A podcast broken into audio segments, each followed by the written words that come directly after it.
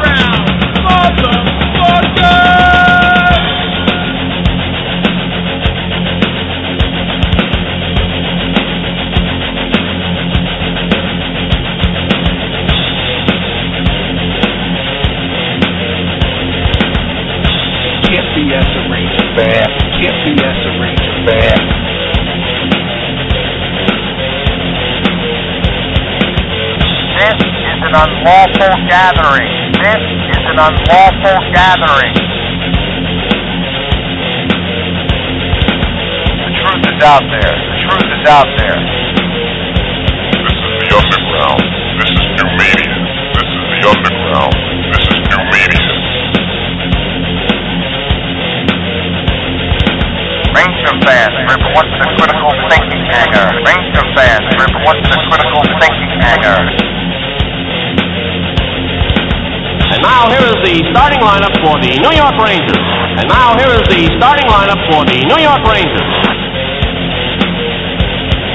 This is New York Rangers hockey. This is New York Rangers hockey. This is New York Rangers hockey. This is New York Rangers hockey. This is New York Rangers hockey. This is New York Rangers hockey. This is New York Rangers hockey. This is New York Rangers hockey. This is New York Rangers hockey. This is New York Rangers. Today's sponsor is Audible.com, a leading provider of spoken audio entertainment and information. Listen to audiobooks whenever and wherever you want. Get a free book when you sign up for a 30-day free trial at www.audibletrial.com slash blueshirtunderground. Good evening, everybody. Welcome to Blue Shirt Underground Radio. Today is Tuesday, November 4th. Good evening, Eddie. How are you? I'm doing good going Glad to hear it. Glad to uh, hear it. Look at this. Look at this chat room. A little poultry. Not Not poultry. Or, poultry as in Paulie Dietrich. What's going on I did there? I see what you did. You did good. It is what it is. Well, if your lips are wet and ready to go, It's like when I Charlie mean- Brown looks in the mailbox at Christmas time. Hello in there. wow. Two shootout losses, and this is where the faithful go. They, they, they disappear on us.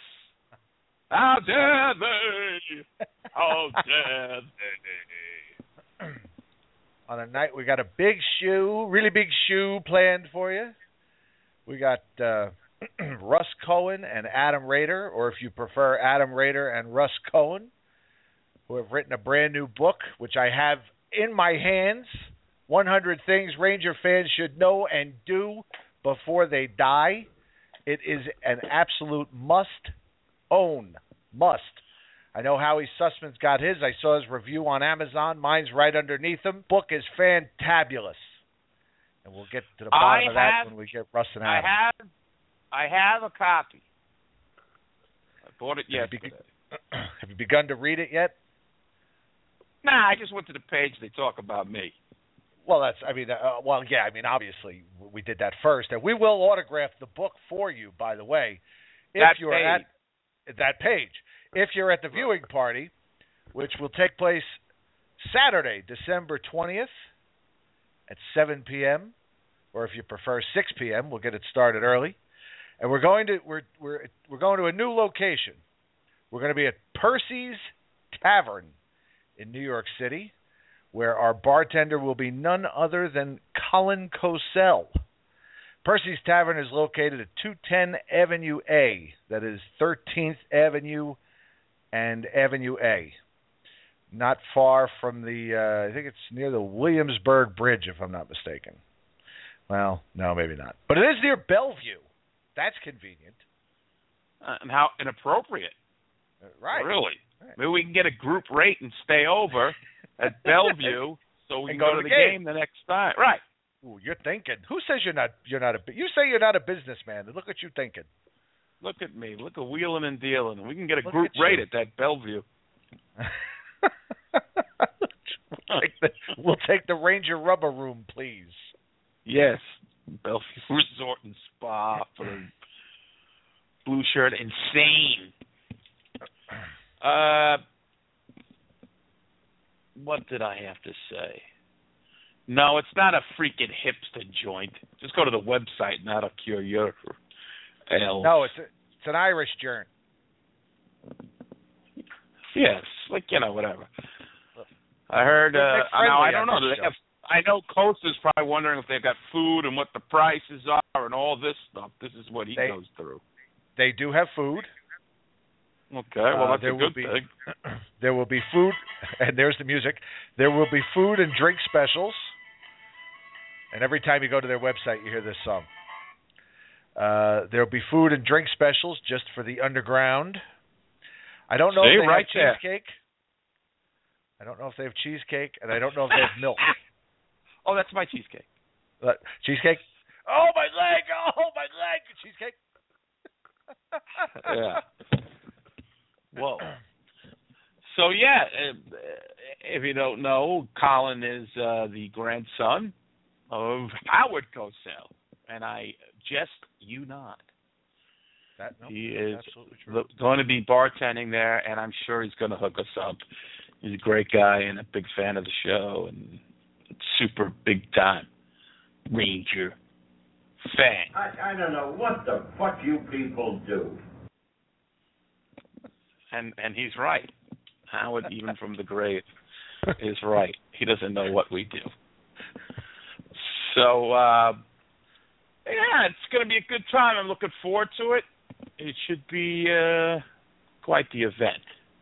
It's Part one Well, of our uh, Blue Shirt Underground weekend.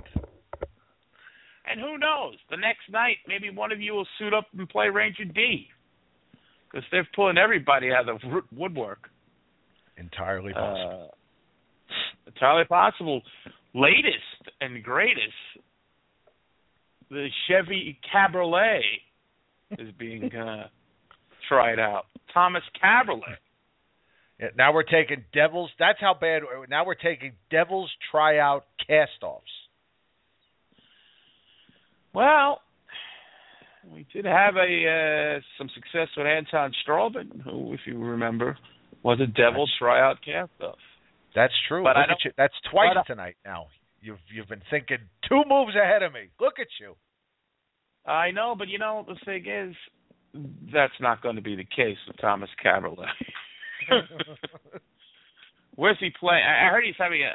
I think I saw Russ Cohen actually post something that he's having trouble with his passport. I mean, uh, who knows? He may have joined ISIS in the interim. NHL, I don't know. So, uh, So we don't know. So uh, how are you feeling about these last two games? Because uh, I, uh, just how are you feeling about these last two games? um, I, I I felt I felt worse after the after they lost to Winnipeg than I did uh, last night. Uh, I thought uh, last night was last night they a couple of bad bounces. I, I don't know how they missed 47 empty nets last night. Uh, little bad luck, I guess. Uh, Winnipeg, I, I didn't, I didn't, I, I, I still can't figure out how they lost to Winnipeg in a shootout. I, I, I, I thought Pap played unbelievable. I mean, he played really well. They got stoned. He outplayed. He he played better than Lundqvist. Oh, I dare you. Uh, I'm just saying. Sometimes you run into a hot goalie, and I've said it on the show t- before. Sometimes you just lose. I mean, you know, the, uh, you know, I see people writing, "Oh, well, the offense and the forwards, this is to blame," and sometimes you just lose. And uh, I thought they ran into two hot goalies. I think last night Elliott played very well, although I don't know how Chris Kreider missed that open net. Kevin Hayes had like uh, you know 65 uh chances. I Yeah. just thought the was going to go in and it didn't. Um I thought the forwards I, I the way I'm feeling is they could have easily lost two games and they managed to get two points out of those games. Uh, last night's, you know, with the the defense being set up the way it was, uh, with Michael Koska and Dylan McIlrath making his season debut, uh, and Matty Hunwick and the great Conor Allen and the great Dan Girardi, who they were praising how good he's been playing, and then he gave the puck away on the power play, and I wanted to freaking rip his throat out. Somebody get that guy off the power play. Somebody. It's not happening. I know. It's not gonna. happen. It's never gonna happen. And and my beef with him is not so much that he he's offensively challenged, is that and he did do this last night was he actually did get the puck to the net. But do you see how the way Mike and I don't want to say Hunwick is like Bobby Orr or whatever, but you see the way Hunwick kind of just get he gets the puck through. It's not blocked. It's not wide. He's not trying to put it through the back of the net. He just kind of gets it to the net, and then, you know, when you when you're dressing a Ryan Malone, there's a nice opportunity to get maybe a tip in front. Kreider's always in front. Things could happen. My problem He with Dan finds the sh- Girardi, He finds the ahead. shooting lanes. He finds the shooting lanes, is what you're trying to say. right? Yeah. And I think I would agree with Girardi's horrible at that. I think he's horrible at that.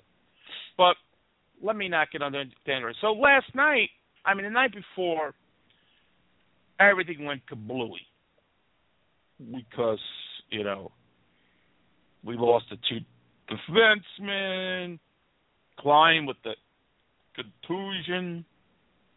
Now I haven't heard too many guys go. I guess it must be some kind of deep bone contusion because usually these guys are right out there again.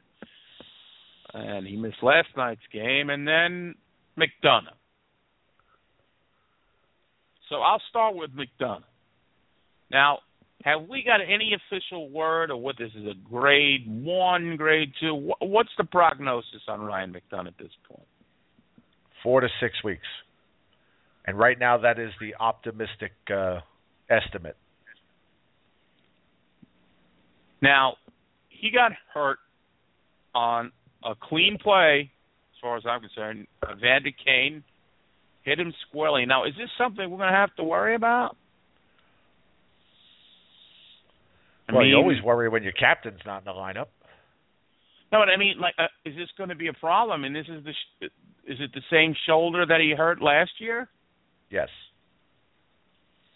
I mean, We don't want another I Barry Beck on our hands, right? right? Who was hit by Pat Flatley? Again, another disgraceful moment in Ranger history. But then we then got Pat Flatley. Right. That should have never Right. happened. What organization? Barry Beck, who was one of the most beloved players at that time, and probably our captain when it happened. Ah, four years later, eh, get Pat Flatley. eh, get Dan Carcillo. Hey, it's just you know whatever. Hey, hey, just again. So uh now they're really up Shit's Creek without a paddle on defense.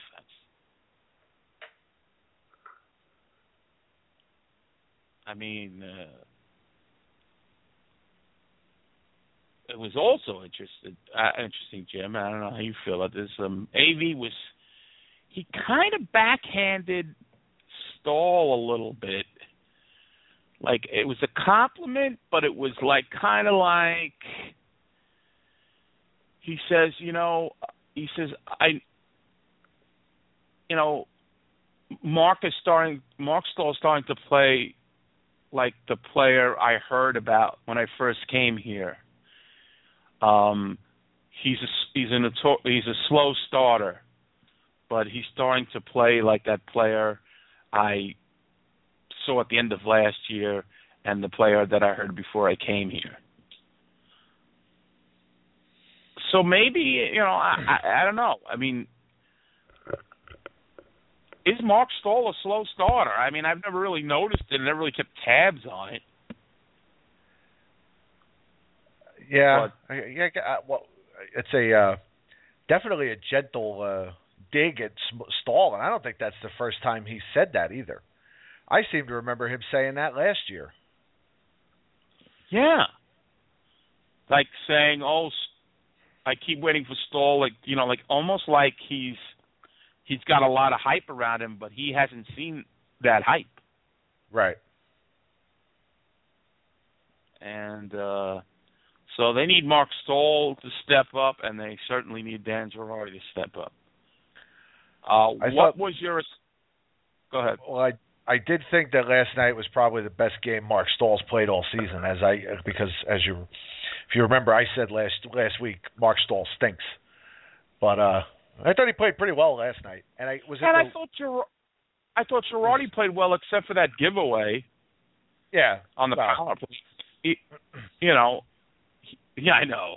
except for the the two on one, shorthanded, but still, I thought he played he played good.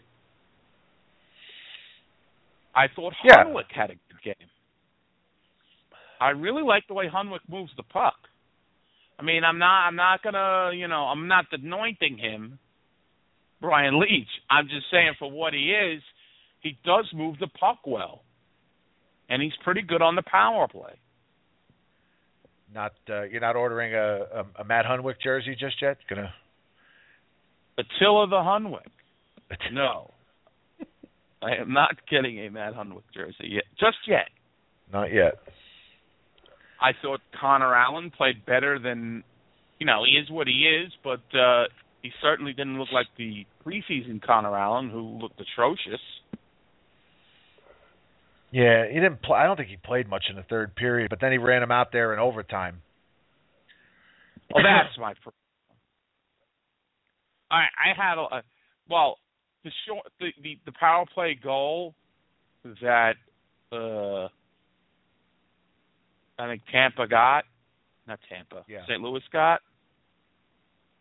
I think to tie the game. Did they get the power play goal to tie the game?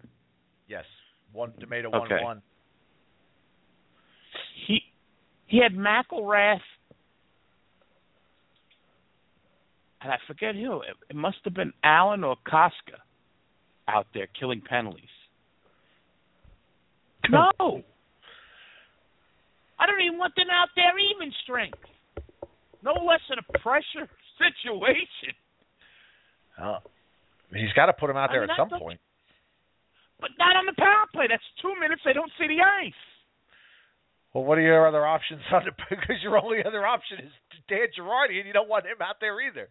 You're you're advocating a five forward power a play. penalty kill. A penalty kill. or a penalty. penalty kill. Girardi, Staal, Conor Allen, Hunwick.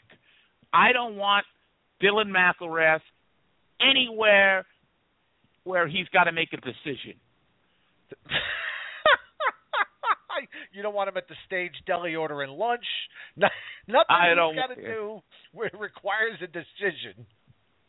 And I don't know if you noticed, but uh, the last two days I've been on that Twitter, the Twitter. You follow me on that? I had not noticed. Of course, I'm following you. Oh.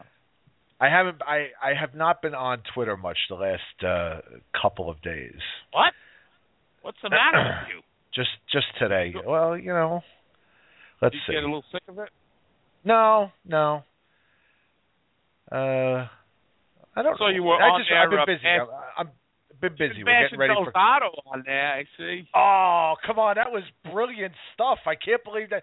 I can't believe that didn't get more attention. I thought. I thought that last one that when I said that you you probably shot shot it wide on her too, knowing your aim, she probably took one in the elbow. I thought that was one of the best tweets I've ever came up with, and it got very little play.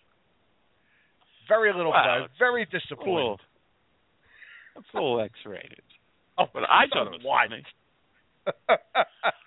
and I said, I now we know funny. now we know why you got so many hooking penalties. That one was good. Well, you can add you can add his tally to blocks because that that woman blocked her him. No, he actually blocked her. Uh, and I went at it with Costa today. He's like, "Who cares? Who cares?" It's Oh, funny. it know- makes me laugh. That's why I care. Uh, look at this. Is it- wait, Hold on. I got this right here.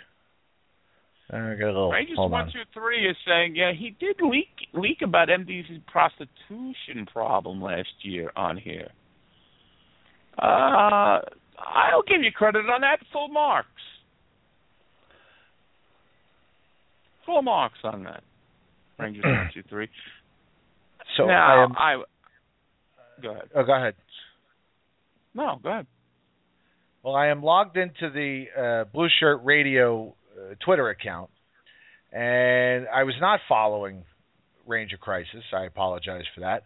But I try and follow Ranger Crisis, and it says you have been blocked from following this account at the request of the user.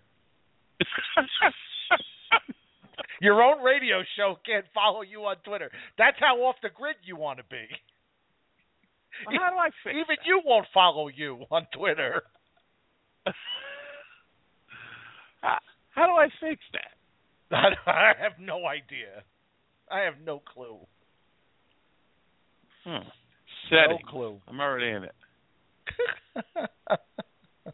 Well, anyway, I had uh I had tweeted that with the Rangers being short defensemen, this is the jux, the gist of the post, that with the Rangers being short defensemen, that it would behoove Mr. Dylan McIlrath not to take a fighting major and maybe just concentrate on hockey to impress the coaches. Right. Well, he sees the first goon out there that wants to chat him up, and he's fighting that Reaves character, you know, and it just shows to me that it just the head. I don't know. Just, just the headiness of this guy is not there. I mean, now you're down to five defensemen, and wound up he took also took a minor, so he had seven minutes in penalties, I think, in the first period. And I'm like, here we go. Is this guy just a goon? Because I, frankly, you can't have if he's just a goon. If he, like even Stink Pickle, Stu Bickel, did have he did fight, but he did try to play as well. Not so good, but he tried. He didn't go out there looking for a fight every time. You we cannot afford to have a defenseman screws up everything. A Right. forward you could fourth line forward you could deal with. Especially at this time when, you know, old Samson's about to lace them up and jump the boards and play D. To have this guy just what I think is selfishness. Learn to play the game, Dylan. Stay on the ice, learn. And then, of course, and I'm not like, I want him to succeed. I'm not rooting against Dylan. Then I got to watch Vladimir Tarasenko, the guy who was taken in the 2000 draft at the 16th position, blow past our draft pick who was taken at the 10th position in the 2000 draft like he's not standing still, and then making this fantastic move around Talbot and scored. I mean, he blew past the whole team, not just Yeah. But it's like insult to injury. It was like, and then Tarasenko winds up getting the shootout goal. So it was like, eh, screw you, Rangers.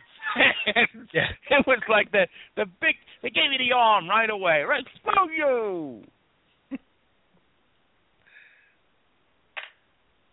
I, it just Well- uh, Where do I begin with Dylan McIlrath? Uh, he, you know, he thinks he's he's out there thinking he's got something to prove as far as the fighting goes when he really doesn't. And like you said, that was the last thing the Rangers needed last night. so he, did, I don't think he did himself any favors with that. Uh, this poor kid, you know, he's played what three NHL games, and he's already and he's already deemed a bust by by ninety percent of the fan base. just because he's he's disliked be, because of who he's not rather than for who he is, which I think is kind of it's kind of unfair. He's not Cam Fowler and he's not Tarasenko. You know, uh, and he got yeah he got undressed by Tarasenko, but so did the whole like you said, so did the whole team on the ice. And Dylan uh, Tarasenko is going to do that to far better players than Dylan McIlrath before his career is over. I'm not trying to like have him just. I think justifying the pick that ship has sailed. Okay, put. Come on, stop feeding me the same horse shit, Sam and Joe. Oh, Jeff Beukeboom's been working with him the last couple years. What does he teach him to do? Fight? He doesn't look anything like Jeff Beukeboom. Doesn't even look like Jeff Beukeboom's kid. he doesn't look like Brock Beukeboom. He don't look like no Beukeboom. He looks like a Buka bust. Busta boom. Busta boom, Buka bust. What the hell's he teaching them over there? Kid's got no smarts. What are you to fight Keanu Reeves? What that guy's name is? he is one scary dude. That that that dude, he's he's large and in charge. That guy. Yeah. He's a Yeah. big boy. But uh And I mean, he just looks and me. I mean, he's mean looking, and he's really not that big. He's six one, like two twenty five, but he's imposing. He looks a lot bigger than he is. Jeff Beukeboom's been working with him. More like Jeff Toms has been working with him. And I don't like the way. I'll tell you what really annoys me about his defensive play. You know what gap control is, right? Yes, sir. Okay, that's when a player's coming in on you and you're the defenseman, and you want to make sure there's a small, small gap between you and him. Well, it's not that the gap is so big. He starts when he when when that he leaves. Ugh, I can't even. I'm drawing diagrams here at home. This is how crazy I am about this. Is that he will actually leave his position to go higher to the point man. Like he goes, he leaves his position when like somebody is coming in on him, Yeah. almost to go. He goes too far up, and it's like, dude, just stay back. Be the most offensive defenseman you can be. That's all we want. I don't. I want, feel like- I don't care about your. you- I don't care about your uh, first pass. I don't care about. Just shut them down. I- You're a six line defense, and he can't do it. I feel like you should have like a a clicker. A coach. This is like the coach's clicker, you know. And now we go to the coaches. Let's go to the coach's corner with Eddie Gieck. Well, you know what gas control is, right?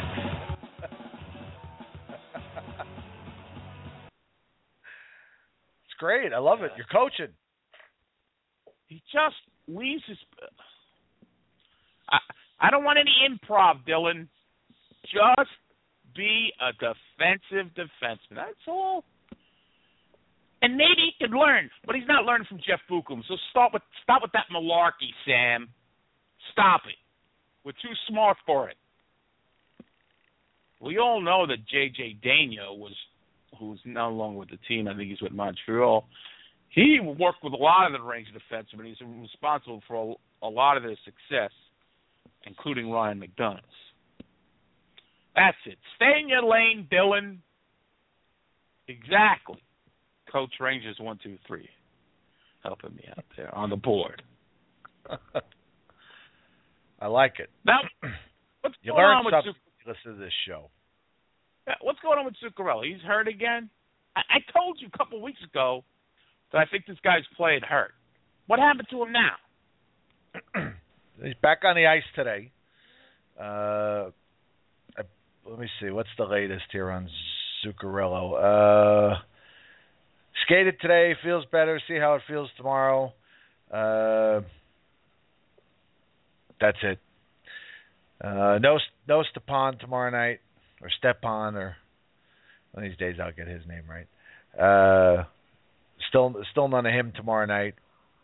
I think he's still got the yellow non-contact jersey on. So does Dan Boyle. Dan Boyle's going to be reevaluated. Uh, you know, there's something that tells me the the the, the Ranger fan in me tells me that we're going to be lucky to get 30 games out of Dan Boyle this year. wow, it, it, it's. I mean, they're getting killed with injuries. I mean, they are. uh They're getting killed with injuries. Yeah. And it's still managing to hold it together. I mean, it hasn't been. I know they didn't win, and when they lose, we get all like, "Oh, yeah, we don't feel good." When even a shootout loss, it feels like crap. But they're getting points, so I try to keep that in mind. I try to keep that, you know, my Ranger sanity intact. They're getting the forwards are doing a great job of keeping that puck in the other end. Let the team score more. I mean, there's been it was it was a period in each one of those games where the Rangers utterly dominated those teams. Yes, utterly dominated a, a period where they would just and uh and all uh, just got to be scrappy and stay in there and keep it going. You know, Martin St. Louis with two goals last night. Yeah, finally. Yeah. Breaking out. Now and then, he's only uh, two behind Ryan Callahan. Yeah, Ryan Callahan. Well, he's played more games than Ryan too. That doesn't make oh, it break up the lightning. break up the lightning. Oh, they're one of the better teams in the league, Sam. And boy, Boyle, Stralzy, he's got like six assists. He's playing that power play. I love it. I love it. Anton Stralman can play that power play. He couldn't play our power play. Although Anton Stralman didn't look like he could play our power play when he was here. And I mentioned this too. It's mostly, I guess, because Hedman's out too. Who knows? I just know he's getting a boatload of ice time. Um, but I digress. And then the Ryan Malone yo-yo trick was. What what what what kind of hair is up AV's ass about Ryan Malone? He So- looked good last night. You're you're in agreement with me on this that there's something that AV just doesn't like about Ryan Malone. Wow. The That's first thing that's my got, take. Yeah, well, when he comes out and he says you have to earn a spot in the beginning of the season. Earn a spot. Since when? Tanner Glass could, Tanner Glass could take a ride the pine. Was he, he's earning a spot every night, Tanner Glass? Give it a break. All of a sudden, we're doing things on merit on this franchise. Not on money. Around for years. Valeri Kamensky took like two seasons off. I, I can't take the Tanner Glass. Howie Sussman and rubbing the salt into the wounds further as he updated us that Tarasenko has scored again tonight in the third period. But you know, problem with Tarasenko though is he does get hurt. He's a concussion boy. He's injury prone, but he's already gotten uh, the goal Rafa will have in his career already this season. Uh, so, what do you think? Why do you think he doesn't like Malone? I, I honestly don't know. I, he must. I don't know. I really don't. I thought. I think when Malone's been given a chance to play, he has played well, and he's the type of guy that we all thought have have said that the the Rangers have needed a guy that you know can stay in front of the net and be big in front of the net and get those goals. Uh, so I really I don't know. I don't know what it is that he doesn't like about about it, but that's certainly what it seems like. Well, Roy Erickson in the chat room says Malone is too American for AV, and normally, I, oh. and normally, and normally I would say, hey, That's a pretty good joke, but there might be some reality to that. And I want to tell you why. Because when Anthony Duclair does anything, him and the assistant coaches are giddy. He gets an assist on that power play when he was playing the point. They're, did you see them pan to the coaches? They're Yeah. all laughing. Anthony Duclair, what he play? This contraption I do declare. My BlackBerry, Michael. I mean, they were let, yeah, were yucking it up. It was like, wow, Frenchie did good. the all-American boy who likes to, in the past, has liked to indulge in a, a little bit of the Booger sugar. yeah, the booger sugar, the cocaine. What, what kind of snowblower you get us mixed up with here, Sather? All of a sudden, he's got to make the team. right.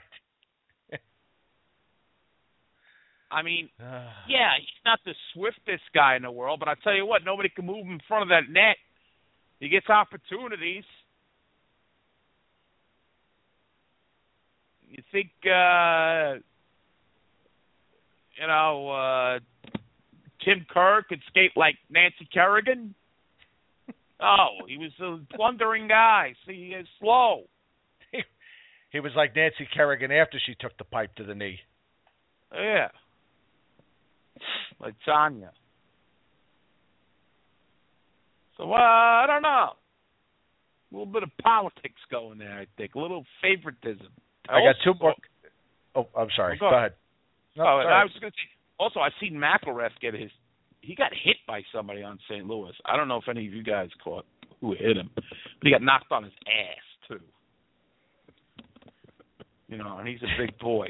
It's, there's a difference from the AHL and the NHL. And if I were him, I'd just concentrate on the game, not who you're going to fight, because nobody cares. If it was 20 years ago, we'd care, but we don't care now. We don't care. We don't care. Did you see the care. size of the of the bruise on McIlrath's face after the fight with after the fight with Reaves? He looked like he got hit with, he looked like he got hit with a cinder block. I thought, you know, although you know I, I don't agree with the fight in itself at that point and by McIlrath, I thought he held his own for most of that fight until the end, and then and then Reaves tagged him a couple of times, and you even heard the crowd go, "Oh, Oh, yeah. oh, oh, Joe." Oh, Joe." We don't care. Yeah. Thank you, Paulie. Yeah, I uh yeah, he got tagged. Uh, you know, you win some, you lose. He was game. He was all smiles and and of course they went down to, to John Monotone and he's like, they were just chatting in there like they were just friends. Oh. Ass- assistant coach. Trying to think of some other wacky assistant coach. Mike Nikolic told me between periods. Mike Nicholas. It's a good one. Larry Plo, Plo, was that his name? Larry Blow, yeah, Larry Blow. Who's the guy to? Oh, you remember Tom? Uh, oh no, I don't want to go down that road. Let's talk about old. Uh, uh, the Rangers. Uh, this is just. I'm just going to go on this because I'm on this tangent. The Rangers, the only team, right? I think twice they traded for a uh, coach with the number one with their number one pick. They got Fred Shero. They gave the Flyers the number one and uh, Michel Bergeron Yes. which is is ludicrous. Now, although they did go to the cup with Freddie the Fox Shero, it's still kind of ludicrous. But Well, I could I, I could be wrong. I could be wrong about this, but I think the first round pick that they gave up for Shero wasn't their idea. I think that was the NHL that mediated that. Oh, I could be wrong All about that. But yeah, but definitely Bergeron, Espo. Just sure. I mean, what did Espo need with draft picks when you could trade for the Normand Rocheforts and Wolf Paymonts and and Bobby Carpenters of the world? Who needs draft picks? We don't need no stinking draft picks around here. I got no time for that. I'm not going to be around in five years.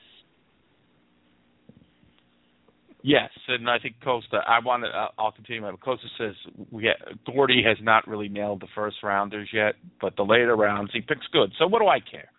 There's plenty of first round busts. You look at that 2000 draft and uh, the 2010 draft where McIlrath was taken. There were a lot of players who didn't do well that were taken way before, even the ones taken before McIlrath didn't pan out. So anyway. I was just, you know, the Rangers really have an interesting history of hiring coaches. And you got those two debacles, right? You got Trache, who hand wrote his resume. Oop, look at me being right. Sorry. Wow, what Howie good, just posted. What what Howie just posted. to avoid tampering charges. wow. And it was only Ken Linseman. He didn't have a really good career. Uh, and he didn't amount to much. he didn't amount to much. Uh,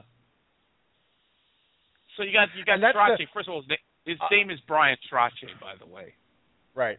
Uh, just real quick, that's the other great thing about the Rangers is that when they do give up these first round picks, they always turn into somebody monumental. they never turn Yeah. into like you know they're never huge estimates. Exactly. The Nobody wastes a Ranger draft pick acquired in trade. They're The not throwing it away. They make sure the, they make the to Rangers Bobby bench Orr. Exactly. okay, go ahead. So, so I, I know I'm on a tangent, but then they Brian Trache. First of all, he is an I most hated. I mean, they might as well just gotten Dennis Proffer to be the coach. Then he impresses Sather with this thing he wrote in crayon, this Trache manifesto. Apparently, the guy couldn't pay his taxes. He couldn't do all this, but he, he writes a damn good resume, let me tell you. that whole 49, 49 game farce with him as coach. Then, I think this was Esposito hire. When they hired Tom Webster, does anybody remember Tom Webster? What he yeah, was had the famous inner ear problem. he, couldn't fly for road games. Who hires a coach who can't be on the road? yeah, he quit after like ten games or fifteen games or something like that. Oh my lord, inner Yeah. ear problem. But then he but then he went and coached the Devils and was fine. He coached the Devils for a couple of years, if That should be Russ and Adams' new book, Coach Buffoonery. Hundred Ranger Coach Buffoonery. Well, it's not a hundred, but you know, at least a dozen. Jean-Guy Talbot with that sweatsuit. what the hell? He was just like John Ferguson, the GM's best friend. Basically, that's how he got the the job. It's the worst. Michel Bergeron, they couldn't even understand what he was saying on the coach. was it James Patrick told us that? They couldn't understand him. He would say, and he would say the same thing in the pregame, everything. We, we got to keep the foot choke up. Yeah, uh, come on.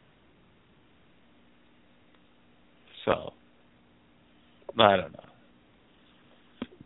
Even So, even, uh, even even when they got the coaching right, it was a it was a disaster in the end with Keenan. I mean, he quit because he didn't get not a tickets. who quits? I mean- who quits a premier job because they don't get Streisand tickets? I said, Oh, I'll be back as a Ranger coach. Looks like a Ranger coach to me. I have the clips with him saying, I, I will be back. I'm going to have to get that clip.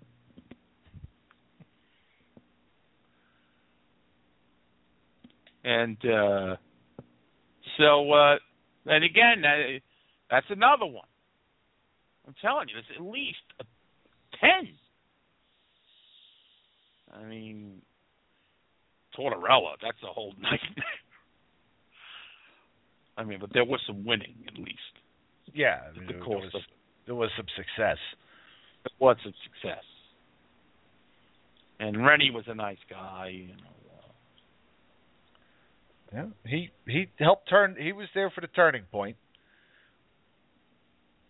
Yeah, he was a little too blasé for me, but uh, what else? So, uh, getting back to the team and the game, uh, your, your boy Cam Talbot got the start last night. Yeah, I was a little surprised by that, but he played very well. I thought. What do you Yeah. think? he wasn't bad last night. He wasn't bad. They got to get him. They got to get him some work. You know, I mean, he'd only played one other game. Um, so I mean, they you know they they gotta they gotta find some games for him sometime. At least, uh at least when he play, at least they could play him at home.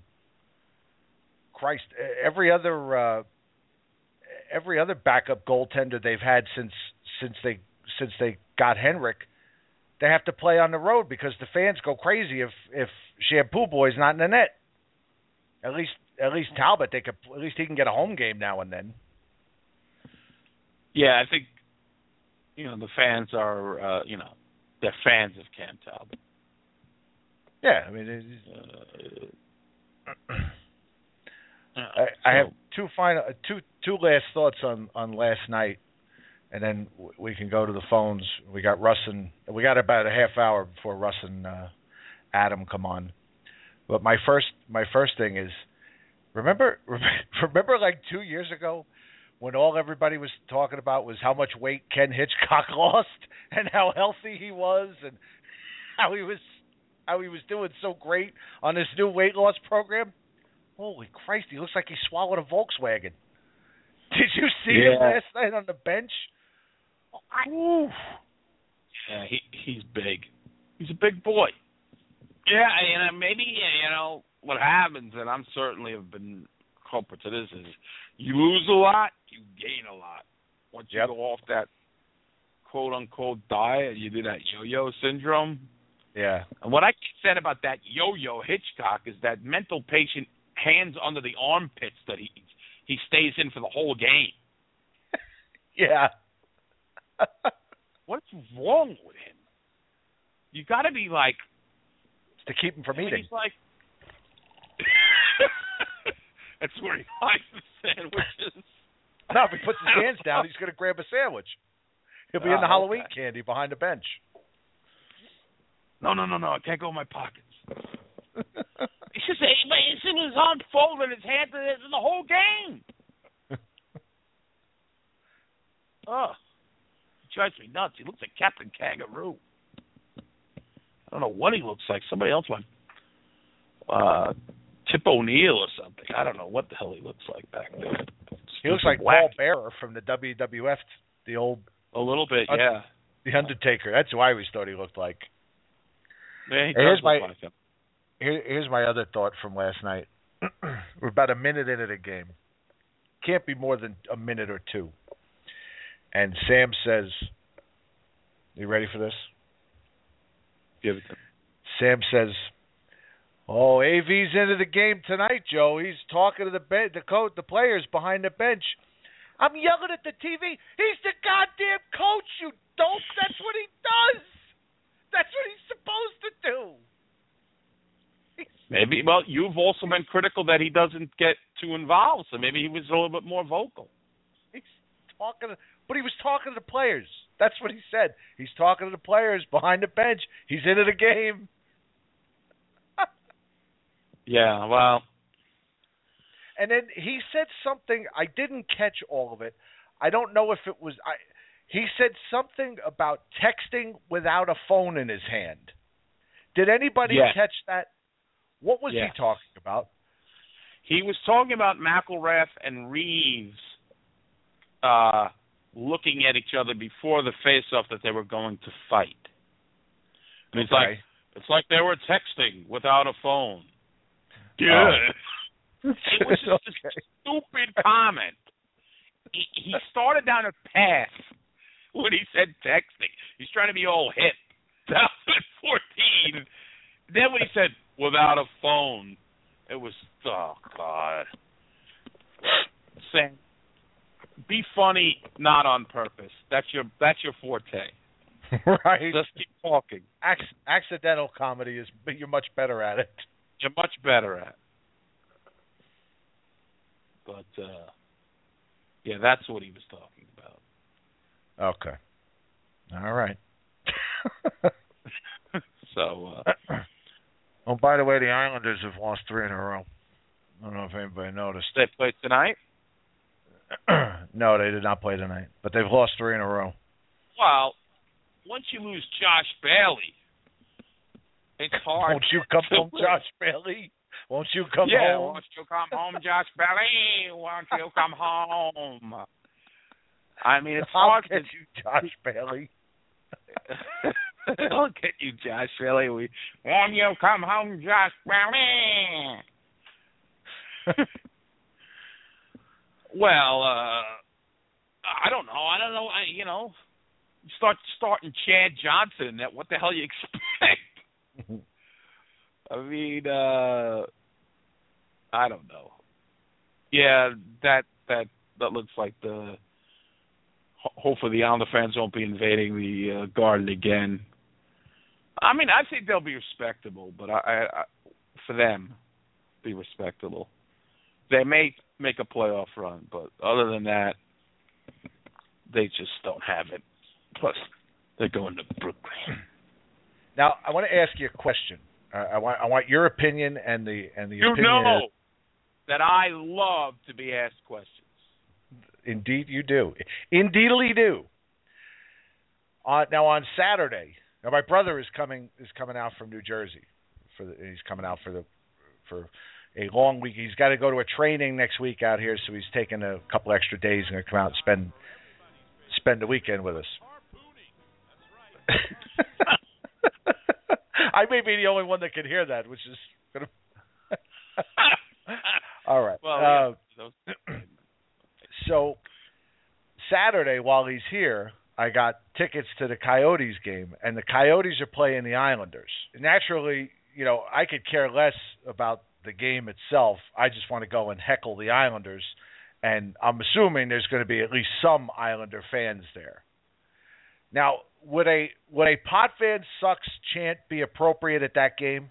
Because I kind of think it would, more so than at a Ranger game these days. Uh, I'm on the fence about that, Jim. You're on the fence. What about a we want fish sticks?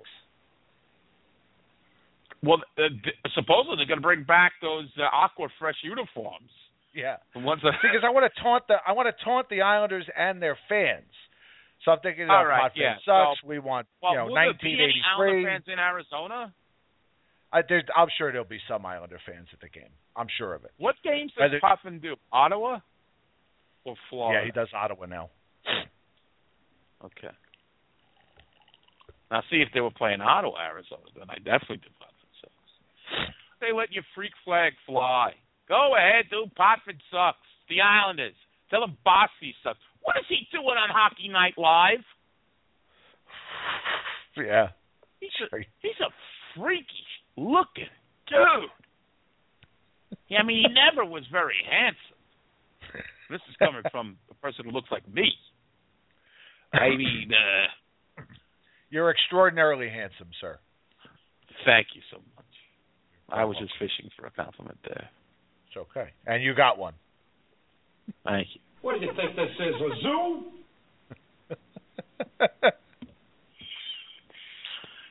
So, uh, yes, the Islanders have come crashing home. They're ready for re-entry back in the suckdom. Um, and the Devils haven't been playing well. While we're going to we're doing a Metro hockey report. They've had, you know, they've had their problems. Mike Cammalleri got hurt for them. I tell you, I'll tell you what though, that Jagr is some amazing specimen. I just, I mean, I don't know how he does it. He really is. All right. So uh, let's get back to the. Uh, just getting back more to the right. Like I love Lee Stempniak. Do I really want him on my power play? Am I nitpicking? Yeah. I was surprised to see him. I I didn't realize he was so good in the shootout until they showed his numbers. It's like, what the hell is he doing out there as their number two shooter? And then I saw his numbers. I said, oh, okay. Yeah. Uh, they're thin at forward right now. What are, I don't know. What are their options? Tanner Glass. Are we, are we ready to ride Tanner Glass? I mean, are we ready to start saying he's useless? Because I'm What trying to figure out what he does. Well, yeah, that's it. What do you do?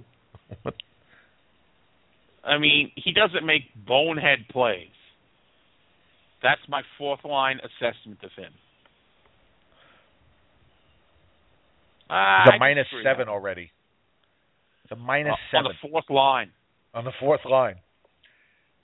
Averaging 10 minutes of ice time a game, and he's a minus seven in 11 games. As you would say, oofa. Oofa. Minus seven. He was minus eight last year in 67 games. Minus 11. I mean, this guy's a career minus.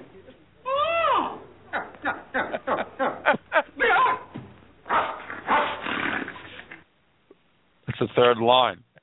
I mean, the fourth line. The three Can I just say, as this morning, uh, I was getting ready to take my daughter to school, and I was listening to Howard Stern, and and he got on a whole Three Stooges thing, and it was just one Three Stooges clip right after another, like we do here, and I couldn't stop laughing.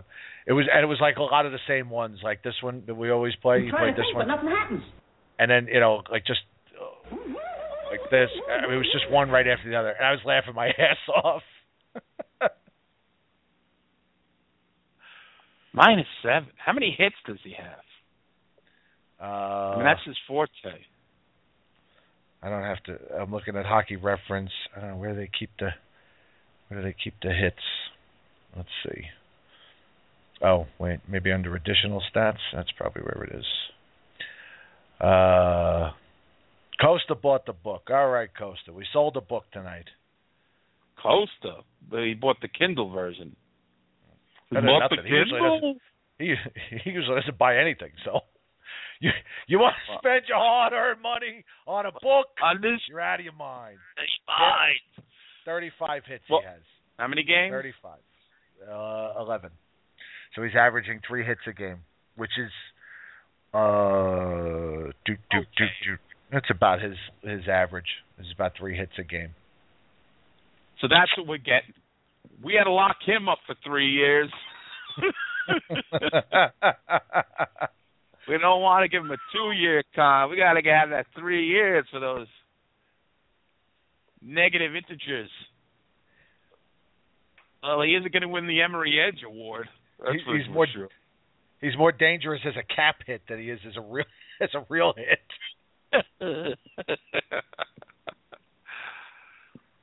Uh, I love how we're getting on these guys already.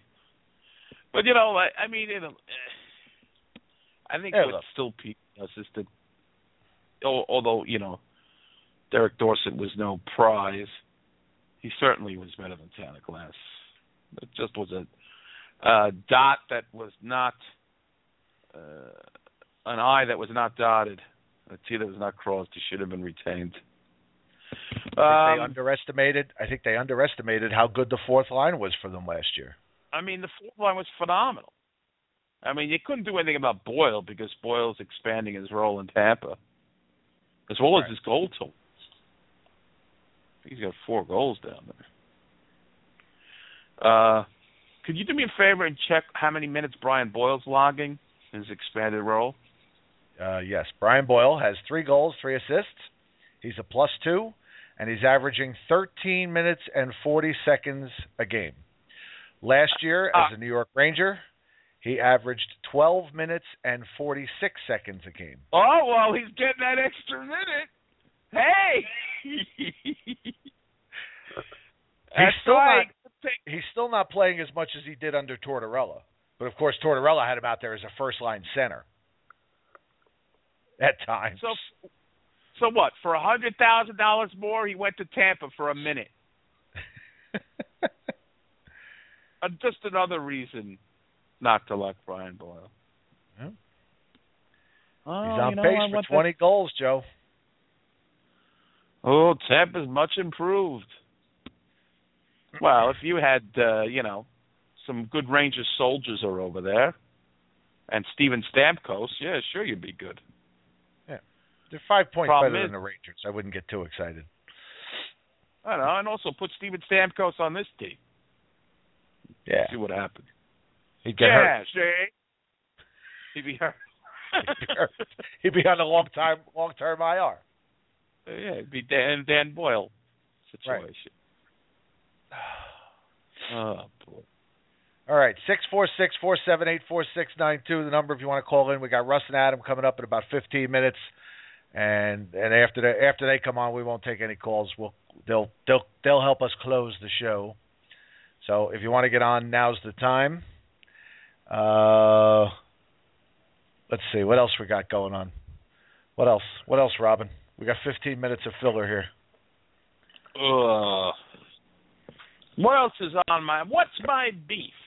Uh, I. I'm trying to think. Uh,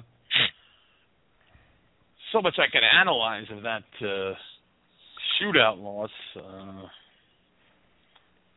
uh, let's see what else. McIlrath, I went through him. I thought Hunwick was okay. The forwards. Uh, well, uh, who can we? Uh, who's underproducing forward wise? Kreider scored last night.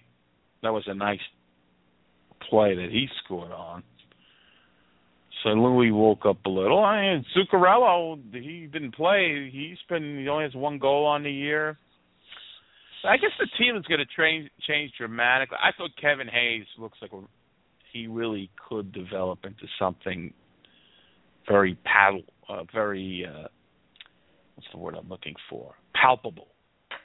As I'm not saying he's going to get 35 goals. I'm just I just like the way he he can control. He's got a lot of poise for a young guy, and um it was not all Johnny Hockey at uh you know at uh, BC last year. You can see this kid has talent, and he could not believe that he missed that open net. Yeah. Uh, he's and he's he's powerful and he's decisive, which uh, for the Rangers I don't. Very few players I've seen come down the pike that are decisive. They're shooting, they're going to the net, they're not looking to pass. I mean, how many times have we seen the Rangers always looking to pass? The most unselfish team in hockey history. Everybody trying Yeah, to help each other. Absolutely. Uh, Howie just brought it up in the chat room, and I, I wanted to talk about this last week, and I forgot. Do you know about the these new overtime rules that they're testing out in the uh, AHL? Have you heard about this? Uh, I think I did, but I, I had forgotten. Refresh my memory. They uh, seven minutes of four on four, and let me see. How how does this work now? Uh, se- it's a seven minute overtime. The first four minutes are at four on four, and then the first stoppage. Fo- excuse me. The first stoppage following three minutes of play, they reduce it to three on three for the duration of the overtime, which is a seven minutes instead of five minutes. If the game is still tied following overtime, then they then they go to a shootout. So let me Then see if they I go can to ex- knock right. Then they go to knock hockey. Then Folks Uno. knock hockey. Then Uno. Then they flip a coin. So let me see if I can explain that again a little simpler. Seven minute overtime. First stoppage after three minutes. They go to they go from four on four to three on three, and supposedly it's cut their shootouts way down. And I'm all for cutting the shootouts way down. I'm okay with you know if it has to be, then okay, one or two a year. I don't want to see them back to back games three, four times a month. Uh, you know, play out. Play. I don't like- Herm Edwards. Like Herm Edwards said, you play to win the game. Um, I guess maybe I'm just such an old school, old fart when it comes to hockey. I didn't mind the ties. It was like we got out of here alive. There were a lot of those moments when the Rangers got a tie, and I was like, "My God, we escaped."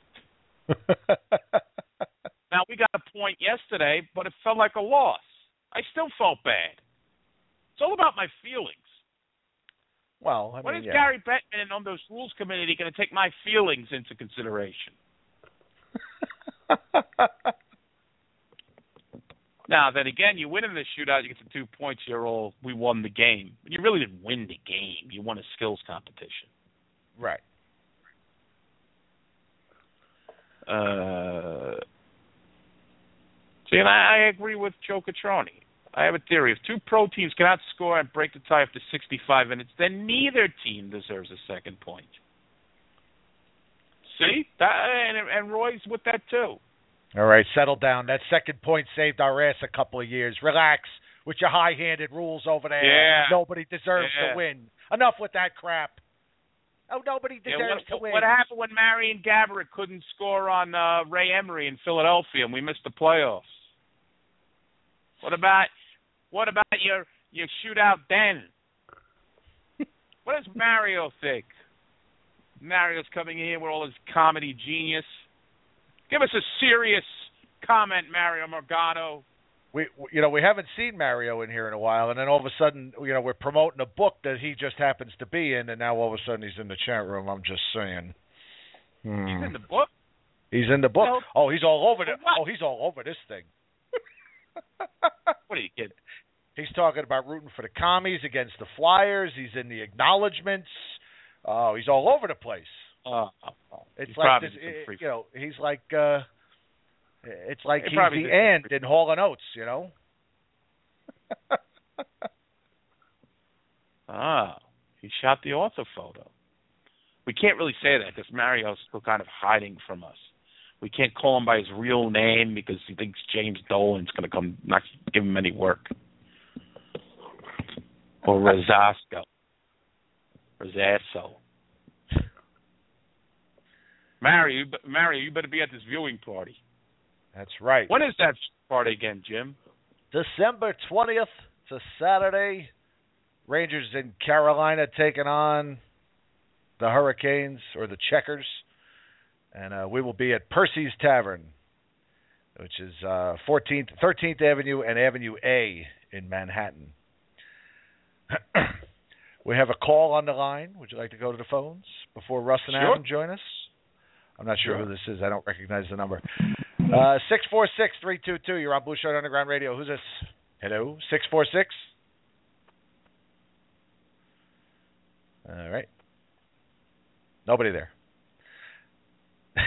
Did you recognize the voice?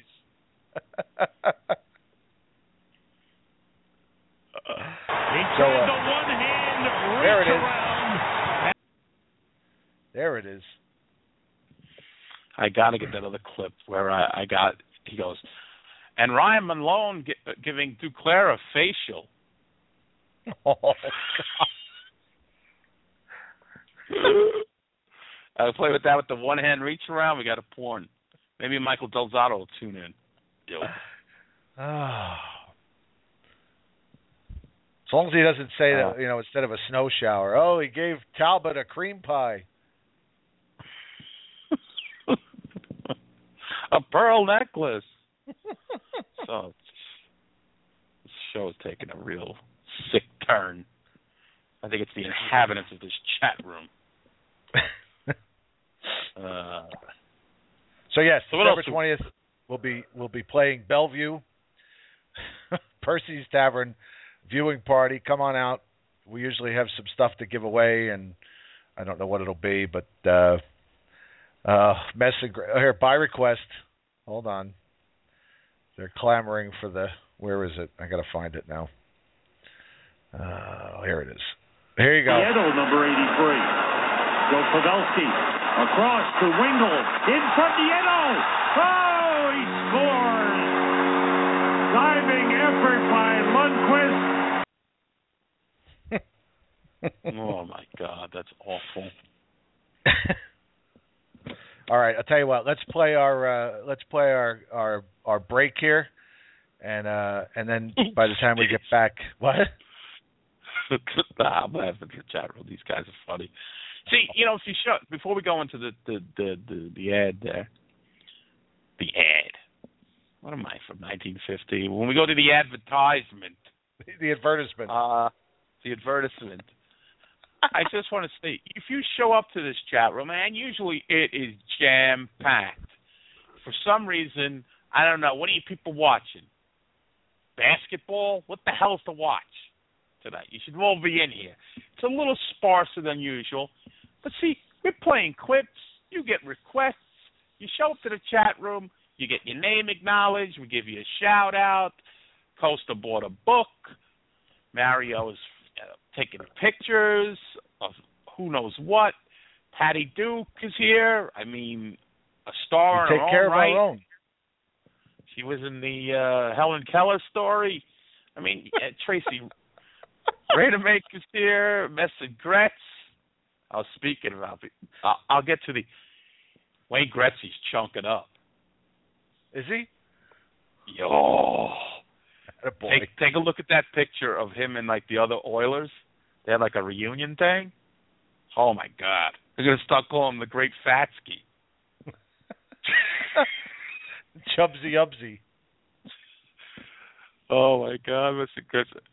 And I'm only kidding because I knew Mr. Gretzky's all defensive, but the Great Fatsky looks like he ate a couple cups. all right, let's do the uh, the advertisement. All right, we'll be right back. Blue Shirt Underground Radio is happy to be sponsored by Audible.com, a leading provider of spoken digital audio entertainment and information. They have over 150,000 titles to choose from, and you can listen to them on any device, including however you're hearing the show right now. And if you sign up at our URL, which is www.audibletrial.com slash blueshirtunderground, you'll get one free audio book and a one-month trial of the service. You can pick up books like The Game of My Life, where Ranger greats like Mark Messier and Frank Boucher talk to the great John Halligan about their favorite Ranger memories, or The Devil and Bobby Hull, how hockey's original Million Dollar Man became a lost legend, and They Call Me Baba Booey, the story of Howard Stern's show producer Gary Dell'Abate. That's www.audibletrial.com slash blueshirtunderground. Support Blue Shirt Underground Radio and sign up for your free trial to audible.com today at www.audibletrial.com slash blueshirtunderground. Eddie and I will be back in just a minute.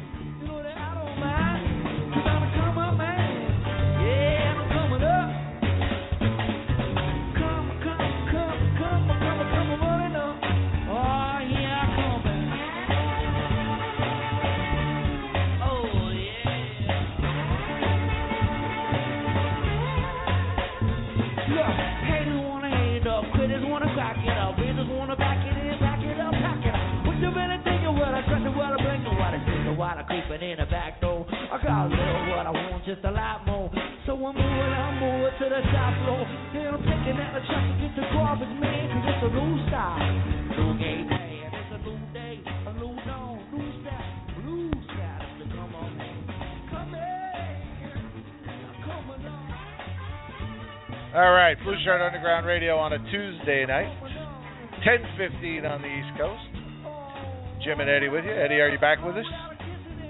Yes. All right. Still waiting on Adam and Russ. Now, it was Russ's request that they come on this late because I guess he's covering, I don't know, maybe the Flyers game.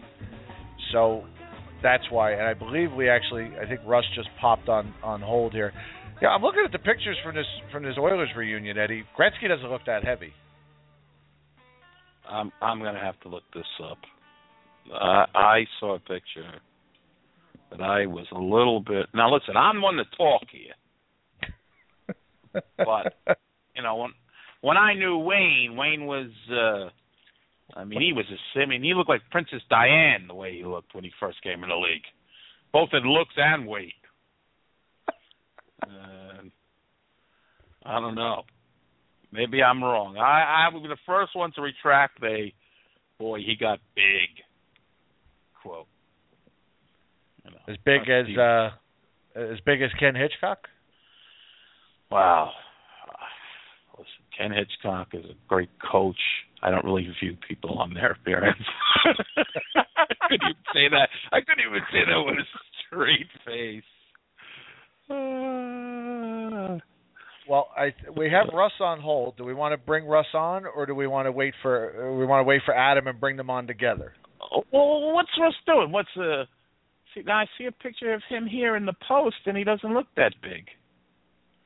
Uh, I got to find that picture. Maybe he was just Uh, bloated that day. He Maybe was retaining water. his aunt Flo was visiting. Maybe. Uh, I wanted to say that uh, what's Russ doing? Why why couldn't he be on this show? What was he uh covering the Philadelphia Freedom or the World Team Tennis? I mean, I, I, I, come on, buddy. Uh, You want to ask him? we'll bring him on. I don't know where Adam is. So let's welcome back to the program the one and only Russ Cohen. Good evening, Russ. How are you? You are wrong. This Who's wrong? this is not It's wrong. Adam. Oh, it's, It's Adam. Adam. I thought Russ- Russ, was Russ eight is six the- zero. No, My Russ is going to join us in a minute. I think he's uh, he's he's having he's having technical difficulties. The shoe phone Oh not my working. God. The free phone he got from the from the Sports Illustrated subscription back in. His, Uh, I can't remember what area code he is. Then I don't know. He's Okay. he's he he will uh he's going to phone in probably in the next minute or two. Um, how you guys doing? All right. Let's try this again. Let's welcome to the program, returning once again, one of the authors of 100 Things a Ranger fan should know bef- and do before they die, Mr. Adam Raider. Good evening, Adam. How are you? How are you? Doing well. There's I'm Russ. well. Gus, as he's lovingly known on this show, Gus. Gus Cohen. Gus. All right, let's bring, ladies and gentlemen, the Hall and Oates of Ranger writing. Adam Oh my Raider God. and That's Russ Cohen. That's evil. That's Would That's that is a uh, Who's prefer Oates? That is- Shields That's and- what I want to know. really Darnell? seriously. neither of us looks like Baba Booey. That's just not right. You guys, you guys remember on the Tonight Show um, back in the day when after all the big name guests had their turn and the show was almost over, and most of the audience was asleep. That's when they'd bring out the dude from the San Diego Zoo with his flying marmoset. Yes. That's me and Russ right now, calling it at ten fifteen. Wow. Yeah, well, that's true. Jack Hanna, was I- that his name? Jack Hanna. Jack Hanna, Hanna, yes. yes. Yeah. Jack Hanna. I, Joan Embery I just remember. with the Jack Hanna and the Joan Embery of, of hockey thinking of writers. one of you guys being like George Gobel. Well, you bring out George Gobel. I had no idea at that age what George Gobel did or what. He, I knew he was a comedian, but I never saw him anything. What did George Oh, my- Gobel ever do? He was He Hollywood was on Squares. Hollywood Squares, right? Yeah. And He was had kind of we a have to have deadpan the delivery. resume to get a. I don't know. Now I got to. I just I remember I remember George Gobel being on uh Johnny Carson one night and he was either so drunk or so oblivious that Dean Martin was tapping all his ashes in George Gobel's hair and George Gobel didn't know it. All his cigarette ashes and they were actually piling up. It's on like one of those Carson comedy classic Yeah, tapes yeah, or yeah. something. That'd All right, so let's get uh, let's get down to business on this book. 100 things Ranger fans should know and do before they die. The book is fantastic. We actually sold a copy for you guys during this program, by the way. Oh, Wow. Sold How'd it you Somebody got it for the Kindle. Somebody yeah, got it the on Kindle, the Kindle. copy. Very nice. that's So- great. I Thank have a you. qu- uh, my my first question is that the book is the book is fantastic and will blow plenty of sunshine up your butts while you're on the show. How do you guys collaborate on these books? Because I can tell when I read this book that definitely there's some humor that is definitely I could definitely tell what's written by Adam because his humor comes through, and I could tell what's written by Russ because it's not funny at all. But Wow. Russ, I'm just kidding. I had to say that. Russ, No, Russ, no, but I me, could- uh, you, yeah, yeah. Well, I'll answer your question, and I'll and I'll cite as an example. I'll cite uh, the the Flyers chapter, the, the chapter on the the Flyers rivalry, as a prime example of how we collaborate. Russ, would you say that's a fair place yeah. to start? Okay. Yeah. So Russ, you know, Russ is a, you know, he's a full time beat writer. This is what he does. He, I mean, he has to, he really has to maintain a good relationship with all the teams in the league because he needs access. He needs to get interviews, and and I, you know, I I've been there, and I completely respect that. I no longer do that, so I I don't care what bridges I burn when I'm writing something. And when when we were working on the chapter on the Flyers, um, as you know from this book, the chapters about the rivalries are really snarky and are definitely, you know, we have some fun with the other teams and the fans of the other teams. And I went to town on the Flyers and and their fans and made a lot of, you know, comparisons to cavemen and Cro-Magnons and things like that. And Russ was kind of Russ had to be the, the one to rein me in and say, "Look, we can't do that. That's not." You're going to ruin. to- yeah, you're just going to ruin me. I still need to show my face in Philly. You can't do this to me. And so I so I had to rein it in, and then and I'd run it by him and say, okay, is this is this better? I would tone it down a little bit and say, okay, I think I can live with that. That's kind of how we collaborate. So, so as it, it's okay to say that you rooted for the communists against the Flyers as long as it's Mario saying it, and you put it in the block note that it's Mario saying. Right, exactly. I see. We could, we we were able to to get away with a lot because we would say said Mario Morgado, said Right. you know this person, said that person. But we, Right. you know, yeah, we look. The, the publisher encouraged us to be irreverent and controversial, and so we we definitely um, we that was music to our ears, and we had a lot of fun with that. Now, Okay. from what I understand, uh, I'm not. Uh, I wasn't privy. Uh, this this is like a long line of books, like you know these type of books where it's like a Yeah. hundred things. Of, so when did it first start? That whole thing? 'Cause I wasn't aware of that this even existed. I think the Flyers one may have been first. I know the guy who wrote that, Adam- Adam Kimelman. He he covers games here. I think that may have been the first one, and it's been Now, successful.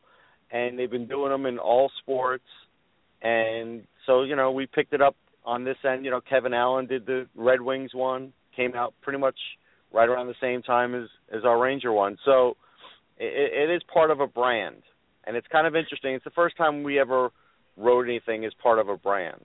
The good thing, though, guys, was that Russ and I had talked about doing a book exactly like this that really had no limits, and a book that we could kind of really explore all sorts of events and people and fan traditions that we couldn't get into in our first book. So, what I tell people is that this is a celebration of Ranger hockey, but it's a no bullshit celebration that really pokes fun at anyone and everyone, but also challenges the reader to to um, uh, to look at things in a new light. And we were very lucky two years ago to find a partner in Triumph that basically said, "That's perfect. That's exactly the kind of book we want you to do." So it's a it's a it's a a long kind of silly title, but the idea behind it's really cool, and it was it kind of let us it let us kind of go in a lot of different directions, and that we could kind of change shift tone from from any given chapter to the next, where one could be kind of silly and the next one could be kind of serious, and and um, we were able to kind of give some some tips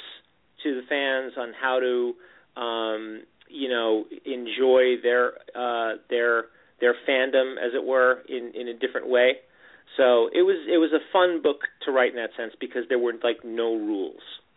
Yeah, and we didn't really even just start this a year and a half, two years ago Yeah. because really after the after Ranger Greats, we had extra material and I kept adding to it and Adam kept adding to it because we always knew there would be another book down the road and we would just sort of have this material that we could weave into another format.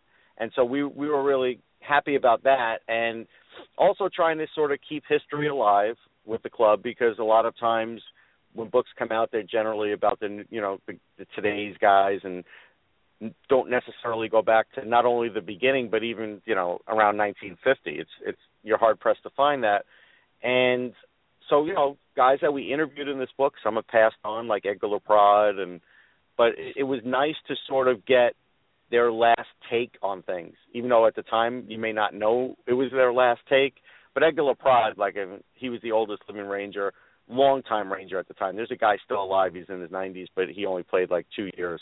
Edgar played there a long time, 10 years.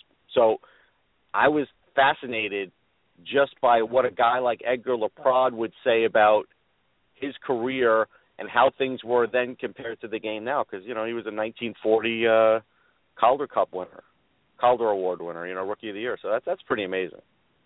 The other, Yeah. the other- you know, there's a lot of history. Just to, um, I was jump in for a second. There, there's a lot of history in the book, but there's also we really went out of our way to keep the book current, and the book is Yeah. as up to date as you can get to the point where, you know, having the Rangers in the finals was a blessing, but for us was it was it was a blessing and a curse because, you know, with every round history was being made and so the book was delayed by months because we were constantly updating certain chapters and rewriting whole chunks of the book to kind of keep the book current um so you know that storybook run is in the book and um so while there is there is a lot of history we also are very lucky that we were able that the publisher gave us the freedom to kind of keep it current um and I know it was it wasn't easy for them. It probably caused a lot of headaches for them, but the result for the reader is, you know, you pick this up and you're like, oh wow, they they got everything. Yeah, yeah. and I mean, it wasn't res- easy. I just Yeah. want to say it also will resonate with the fan who's like, you know, say you had, for instance, like, well, the Rangers haven't had a Stanley Cup appearance in 21 years or 20 years, what have you, and uh, every Ranger fan who reads that book says, no, they won the they won the Stanley Cup last year. This book is it's outdated already. It's like you Right. know, and and when they see that run and let's face it, you know, a lot of Ranger fans uh, were very upset, but that was a fantastic run by the Rangers, an unexpected run, and uh, people reading that, you know, uh, will get excited about it, and then they also say this book, this book is right on the heartbeat of the Rangers, right up to right now. So I, I think it's what great. I tried to, you know, what, you know, with the first book, we, I think we've always tried to be really unbiased. you know, Russ certainly is very unbiased in his in his writing and doesn't let his his team affiliation come through. And but one of the things I liked about this book was that it gave us a chance to be completely partisan. We didn't have to worry about being unbiased. We were able to kind of jump right into it and say, okay, we're hardcore fans. We love this team. We live and die with this team. It, you know, to see them go on this storybook run and then have it end the way it did with, you know, three overtime losses, two of them in double overtime was gut wrenching and it hurt. And it was something that's going to sting for a long time, and we didn't sugarcoat that. We were like, "Look, we're No. we're right there with you. Like this was this was a fun ride. This was a great ride. It's something we'll never forget." But the end the end result was kind of a kick in the stomach, and we felt it right along with you. So Yeah, and there was sort of two sides to that too. Like I, you know, Adam really did some yeoman's work because if I was on the road or I was out late covering one of those cup games, I was sending stuff to him that night, the next morning, and we couldn't use it all. But I wanted him to sort of know what was going on. What was it like in the in in the dressing room? What was it like post game? Because you know you only get to see so much on television. Sometimes some of the think, funnier things happen before it even the cameras are even rolling or sometimes something you know like Rangers they win in Pittsburgh. That win it was an unbelievable win. And but just the feeling in the locker room was different from really any Ranger game I had ever covered up to that point. and then I had a whole conversation about Mike Lange and we couldn't even really use it. We didn't have the room. I don't think it's even in there but Mike Lange basically said that and if people don't know who he is he's a longtime voice of the Pittsburgh Penguins. He's been there for I want to say 40 years or more. And he said Lundqvist is one of the all-time greats because to be able to go in there and win in a game seven with guys like Crosby and Malkin and and just what they had to go up against, it was huge. And I know some Ranger fans may have not felt that way because they felt like Pittsburgh was a bit damaged. But at the end of the day, it's game seven, and when you have guys like that on the ice, it's a pretty big achievement. it would have killed me to have um for us to have put out this book and then they staged the greatest comeback in their history you know in 88 years of hot to stage that kind of comeback not only to have that comeback but then a comeback against that team that rivalry uh w- Right. that would have killed me if we had not had a chance to get that in there and if, and of course we did so um Yeah, that was that was one of the really great moments um, in the history of Ranger hockey, and I was glad that we got it in there. Yeah, because it, it would have it would have almost instantly obsoleted the book. Right. You It know, could have, yeah.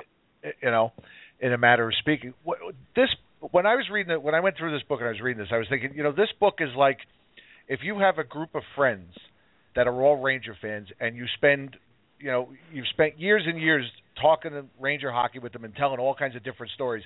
That's what that's what this book is. This is like all those stories that you've ever reminisced with with your friends. Mhm. You know, like you know the, the obviously the '94 Cup run, but the Smurfs and you know the '79 Finals run, and all the little things like that. That's you know what I really enjoyed.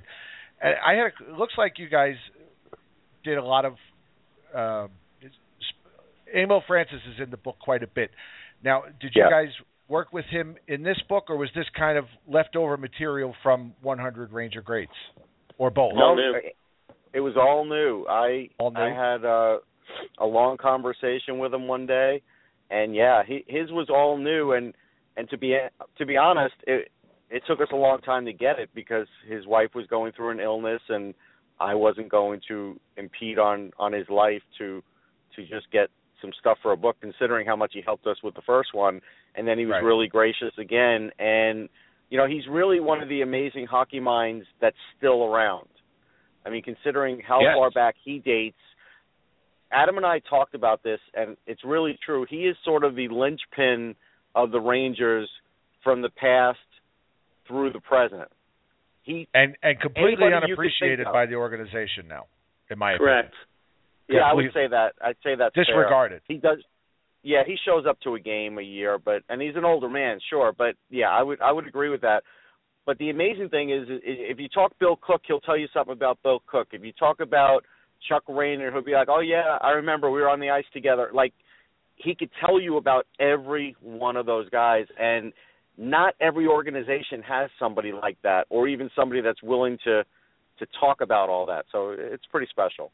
If you have Well- an appreciation for the history of this hockey team, and it goes back to, I mean, my God, 1926. If you like, if you have any appreciation for or interest in the history of the of the of the team, and if you know there's somebody out there who who at least met, had some interaction with guys who were there at the very beginning, that's incredible. And then for that person to still be so sharp and so lucid, and then so accommodating, is like I mean, there's nothing like it. It's it's it really is a dream um, to be able to ask him about um, you know trades he made, trades he didn't make. Um, you know, ask him about uh, big games. I mean, what he gave us on you know his like just an example. I mean, the the the, the Park and Ratelle Esposito trade of uh, which was you know you know a landmark groundbreaking you know trade. I mean, to to hear his thought, the thought process behind behind all that, and and his and his thoughts now, forty years later, you know, should I have done it, and and how and how did he feel about it? I mean, the honesty that that was behind the words, uh, just you know, amazing, and and we were we felt, I think, blessed that he was, you know, as open with us as he was, and I'm just glad that we, you know, they had the opportunity to to to um you know to get all that into this book. Because you don't know i mean you know when when you're dealing with with you know with with older folks i mean sometimes memories fade and um Yep. and sometimes they're not as as you know eager to talk. But i mean he's he's fantastic just a, a unbelievable unbelievable man And Yeah, even and the I'm- Terry Sawchuk stuff, guys. I mean, the Sawchuk stuff went into even grimmer detail than I've ever remember reading or or hearing about, because it seemed like this might have been like even the first time he let us in with even more of that, because that was gut wrenching for him, and it was gut wrenching for me to hear about, to be honest. well for for people who didn't read the chapter russ or haven't or aren't familiar with the story i mean tell them about what he saw and Well, I don't want to give it all away, but but he basically All had right. to pick out Terry's body and felt terrible that where his body was, he was just another guy with just another toe tag, basically. And you know, I won't give you the reason that the fight started with Terry Sawchuk, but when you read about it, you'll see just how trivial it is. It's it's awful. Yeah. Yeah. Well, it's, Well, and he's so what- exuberant when he talks about this stuff. He's just like eh, he when you because we had him as, as a guest a couple times, and he Yeah. and like you said, he's sharp as a tack, and he's the passion in which he tells these stories is, uh and it just go. It's even like when you you know I always kind of have an affinity for older people, even in your life, like you know you you're older people that ha- were places and and and they did things that are long since gone. I always try to engage them in conversation because once those where they're gone, those stories are, they go with them. So Right. Right. you know, so I, I think it's uh, was you guys did a great job in in, in, in including this game, uh, including in this book because I, it's uh, of fans. This is knowledge that's going to disappear. It's going It to disappear with Emile, you know, and uh, he was there, you know, it- he and you know he can tell you stuff that happened in the minor leagues, what this guy did. Or, who did he fight with on the air? We had two guys. Jim, who did we have him on the air with? um, it was uh, Gene Carr. no, Rod Rod Seiling. you were actually arguing on the air Yeah. with each other. Yeah, because uh, because of the the way uh Seiling was waived, and he's uh, I f- you know I could I couldn't re- remember the exact way this he told the story, and then Emile said, "Oh no, that's not the way it happened," and Rod said, "Well, yeah, it was Emile," and and Eddie and I are just like saying nothing, and it was like, mm, well, Awkward. I think we're running out of time. Yeah, But isn't that you know, funny? I mean, that even at this stage of the game, I mean, the man has been out of the game for so many years, but is still so passionate and so feisty. You have to love it. Yeah, and he still hates the Flyers. He's a bunch of goons. That's like you know, uh, he still has the passion. So I, I noticed that you got you got a chapter in there about the super fans and the chief. The chief is a a, a great story. I mean, a lot, but people who you know are over under forty or whatever, they they don't know when you talk to chief. They don't even know what you're talking about.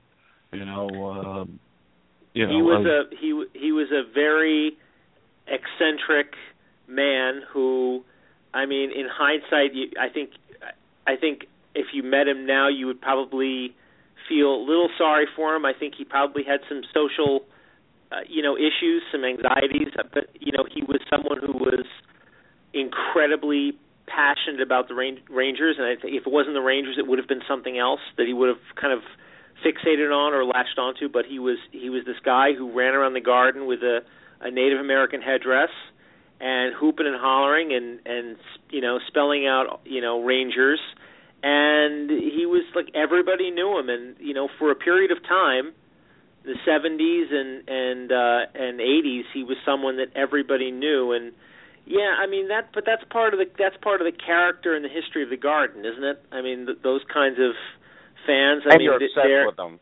You're completely Yeah. obsessed with them too. Yeah. Now I seem to remember um, the book that Larry Sloman wrote about the '79 Rangers. I seem to remember there being something in there about the chief that he he was like a he worked for the post office. And basically, the only thing he spent money on all year long was his Ranger season tickets. He lived with his mother, I think. He was a guy who lived very, very modestly, just for the sake Yes. of having Ranger season tickets. I, it's a long Yeah. time since I read that book, so I don't know if I don't know if I'm accurate on that, but that's how No, I that's- remember that's- it anyway.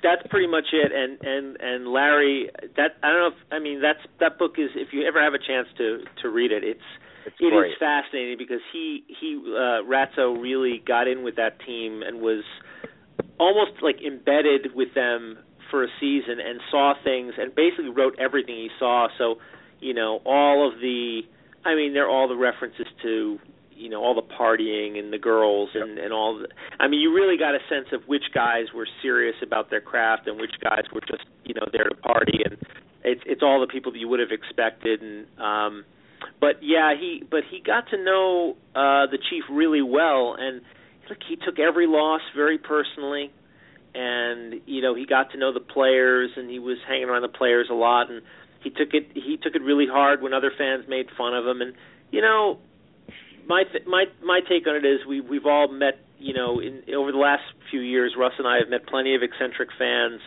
Uh, the way I look at it is you know what are you laughing at yeah. You're you're thinking of a couple of them, aren't you? Oh yeah, absolutely. Uh, we've met we've met plenty of eccentric fans, but you know what? I, I I think it's great, and I don't begrudge anybody, you know, loving a team that much No. as long as you know you you leave room in your life for other things. It's it's it's it's still a form of entertainment. You've got to ha- you know put it all into perspective, but.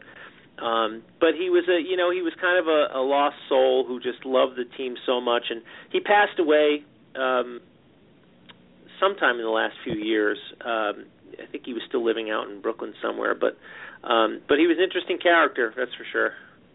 I want to ask you two guys a question. I want to see and and mouth. I'm not sure if you if you got that far in the book or how far you got.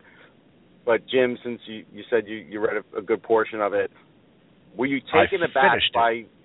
By? Okay, well, you know, finishing. did you finish third grade too? I mean, I'm just I'm just making Wow. sure. Uh, oh. Well, excuse me, excuse me, sir, but you said you would not appear on the show until I finished the book. So I had to get a dictionary, I had to get a thesaurus, I had to get my wife to read half of it to me. So I finished the damn book. Now here you are, and I sold one for you. Appreciate that. Russ, Appreciate you that. know, I'm fighting the finished. fighting the hand that feeds you, right? I know, I know. I wanted to see if you were taken aback by the brutality of Andy Bathgate because I have to say that's one of the more shocking things for me in this book. Um. Well, I I don't know if take. I mean, I didn't. You know, obviously, I wasn't alive to to really see Andy Bathgate, so I don't. I don't know a lot about his Same game. here. I, I mean, you know, I didn't see him either. come on now. You didn't cover him? No. No. But the Andy Bathgate that we No, all that was- sort of were brought up to know and was the guy with, you know, the, the perfectly done hair and a very elegant skater and the guy who played the game the right way and not the guy who threatens Gordie Howe. I mean, that's something where that that was shocking. I have to admit, I was very shocked at that. I would be more Spoiler alert. interested. I w yeah, I would be more interested to know if Jim felt that we were fair in our uh, assessment and writing about Sean Avery. If you felt that we that we came down kind of how, how do you think we handled Sean Avery in this book? Because I feel like if you're writing about you know the Rangers and, and Sean Avery's place in the history of the Rangers, you have to you have to handle that very carefully because It's complex. there's there's one segment of Ranger fandom that is Still rabid, still in love with him, and would and would and would have him back on the t- team tomorrow and put the the captaincy on his jersey tomorrow. And then another portion who are kind of like have no use for him and felt he was completely useless. How do you do you think we were fair? I I think you were extremely fair, and I mean that's what's that's what's great about this book is that it's it's a warts and all look at the team, and I think we all know by now that if you are going to root for this team, you got to have a sense of humor. And if you can't read this book and laugh at yourself and laugh at the team a little bit, I mean, come on, we all make we we all have make jokes at the team's expense. Eddie and I were writing your next book at the beginning of the show, 100 biggest disasters. I mean, we had what was what did you call it, Eddie? Well, the Trottier the Trottier Manifesto. think, Uh, think about the coaches, the trading for number one, trading the number one picks to get coaches. Uh, the Tom Webster fiasco, where he couldn't go on road games because he had the inner ear infection. I mean, uh, I mean, there's Losing a a- lot. losing What- a first say, round pick for Fred Shero for tampering, and and it becomes Ken Linseman. And Eddie said, "Oh, he didn't amount to much." Right. Yeah. You know, I will tell you guys this. You'll you'll feel good about this. I was on a, a bus in Minnesota once, coming back from like one of the All Star Game events, and my ears perked up because like five rows behind me, I heard someone cursing, and it was like effing Rangers this and effing Rangers that, and it was Bryan Trottier, and it wasn't that long after he was gone. So I have to tell you, that was an uncomfortable moment when I got off the bus and I looked back and I saw it was him complaining about his short tenure with the Rangers. Didn't seem short. Forty-nine. I would say it's long. telling he hasn't coached in the NHL again, but we'll leave it at that. Yeah. He is a good guy though. I had him on a show and and and I actually do respect his career and everything else. It just didn't work out for him. That's all. It's I mean, he was. I mean, he was a great hockey player. There was He no was. doubt about it. He was You see how the- did, did you see in that moment how Russ is still trying to he's still playing politician because he's got to show his Yeah. face at Nassau Coliseum. Did you see that now? It, I'll have to absolutely. the Barclays Center next year. And um, uh, yeah. Now, the Russ, you said one. I just want to say, Russ, you said one thing early on about how the Rangers locker room was unlike it, you had ever seen it last year. Yeah. During the Pittsburgh series, was it the Pittsburgh series or just the playoffs in general? No, the Pittsburgh series. And and what was that? It was a joyful kind of glee that really was on Henrik Lundqvist's face, and it was almost like not only could you not stop him from smiling, but there was like this amazing sense of relief, but also just like laughing because he just felt good about things. He wasn't laughing about the opponent.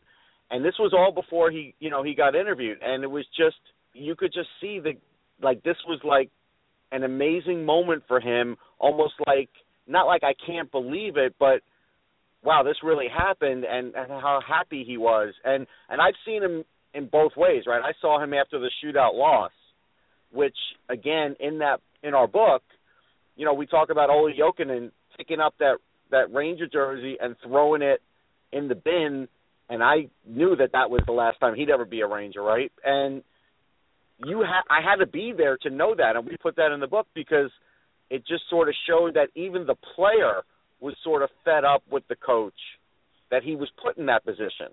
And I know a lot of fans felt that way too. I know even Adam and I talked about it like we couldn't believe it. So sometimes you see these things and they sort of hit you and but after that shootout loss, Lundqvist was just in so much pain physically because his knees were were bothering him if you remember and also just physically worn out. I'd never seen him that physically worn out in his life. So I've seen him in both ends of the spectrum and and that's what was so stark to me. Okay, uh, that's a, and and what would you say in a breakdown? How much of it is old stuff? How much of it is it, new newer stuff that you know? Because we have a lot of people who are like thirty one, thirty. They're like, Ooh, you know, is is there a lot of uh, you know stuff from uh, the Torts era, the uh, the uh, Renney era, maybe? Yeah. Yes, Okay. I mean there's plenty. I mean you've got, I mean there's stuff in there. Obviously Lundqvist, Kreider, Stepan, uh, you know the 2014 playoff run.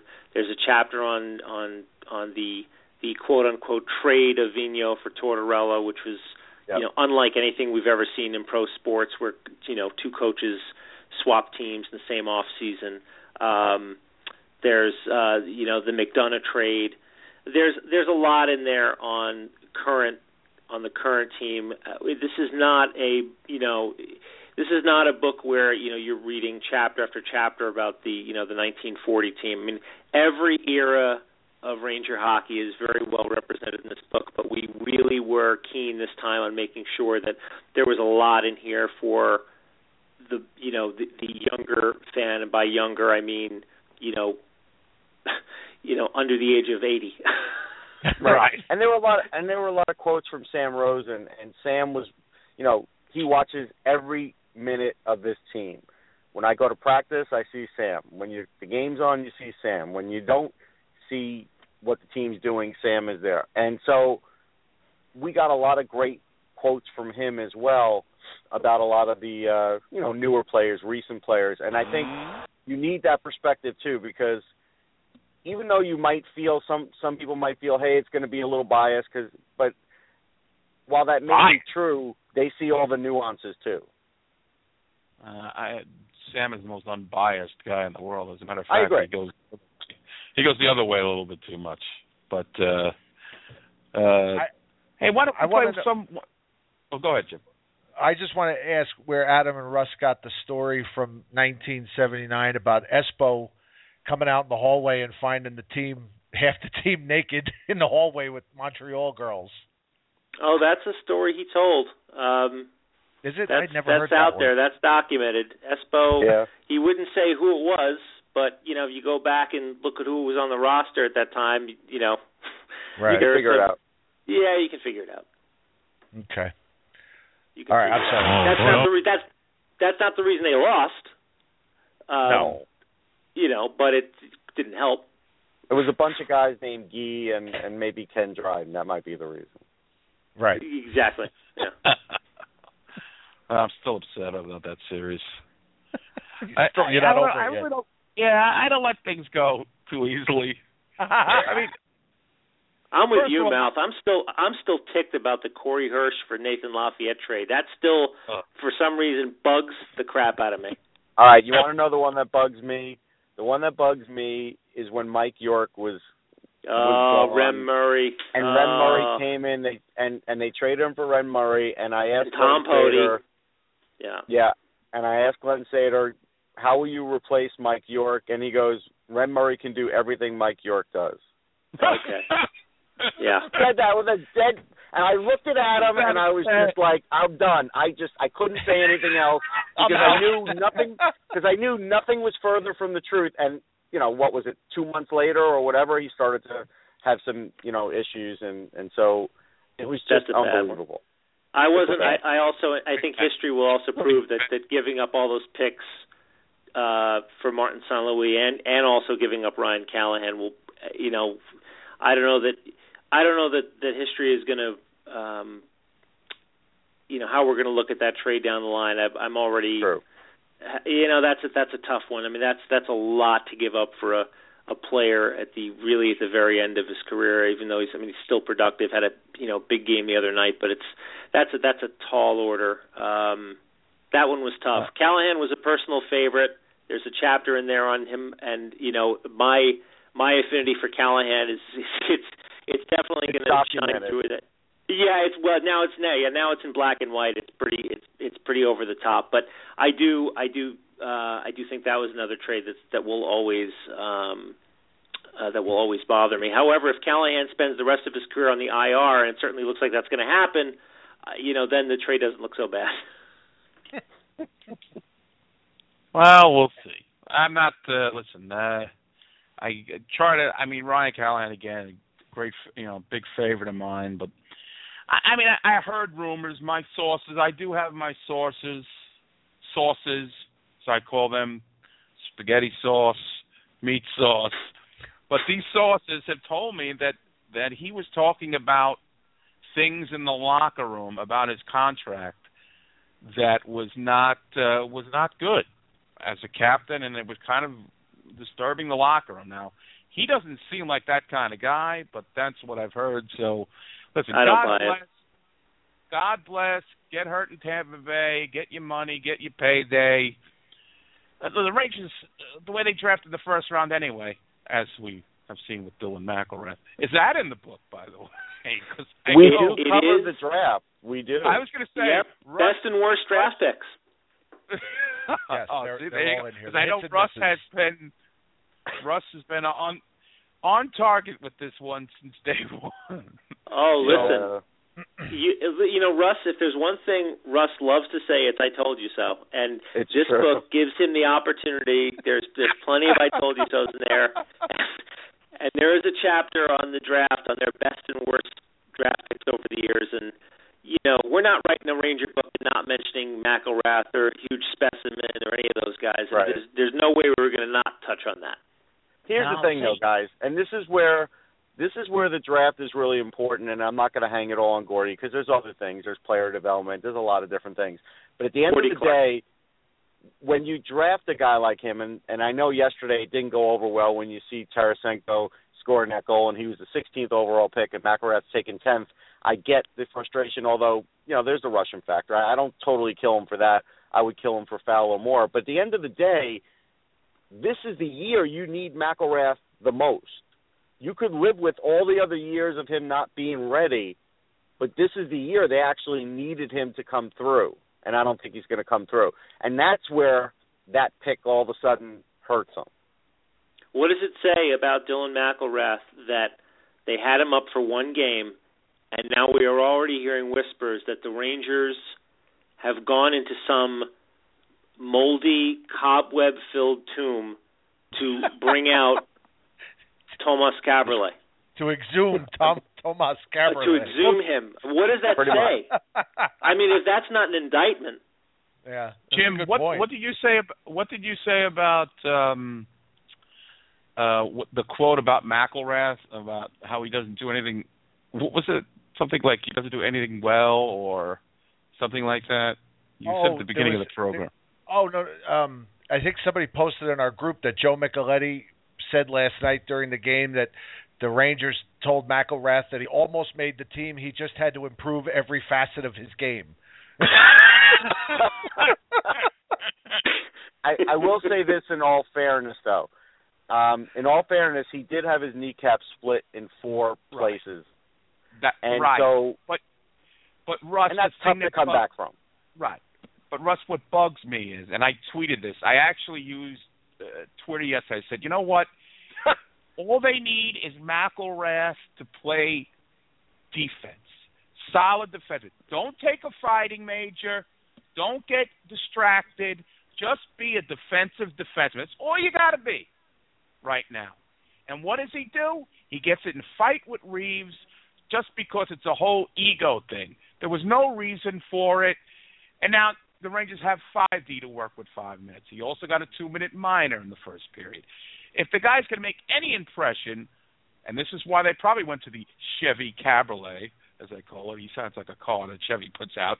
Tom Cabriolet is because you can't get this kid. His head ain't screwed on uh, right. If I'll tell you what.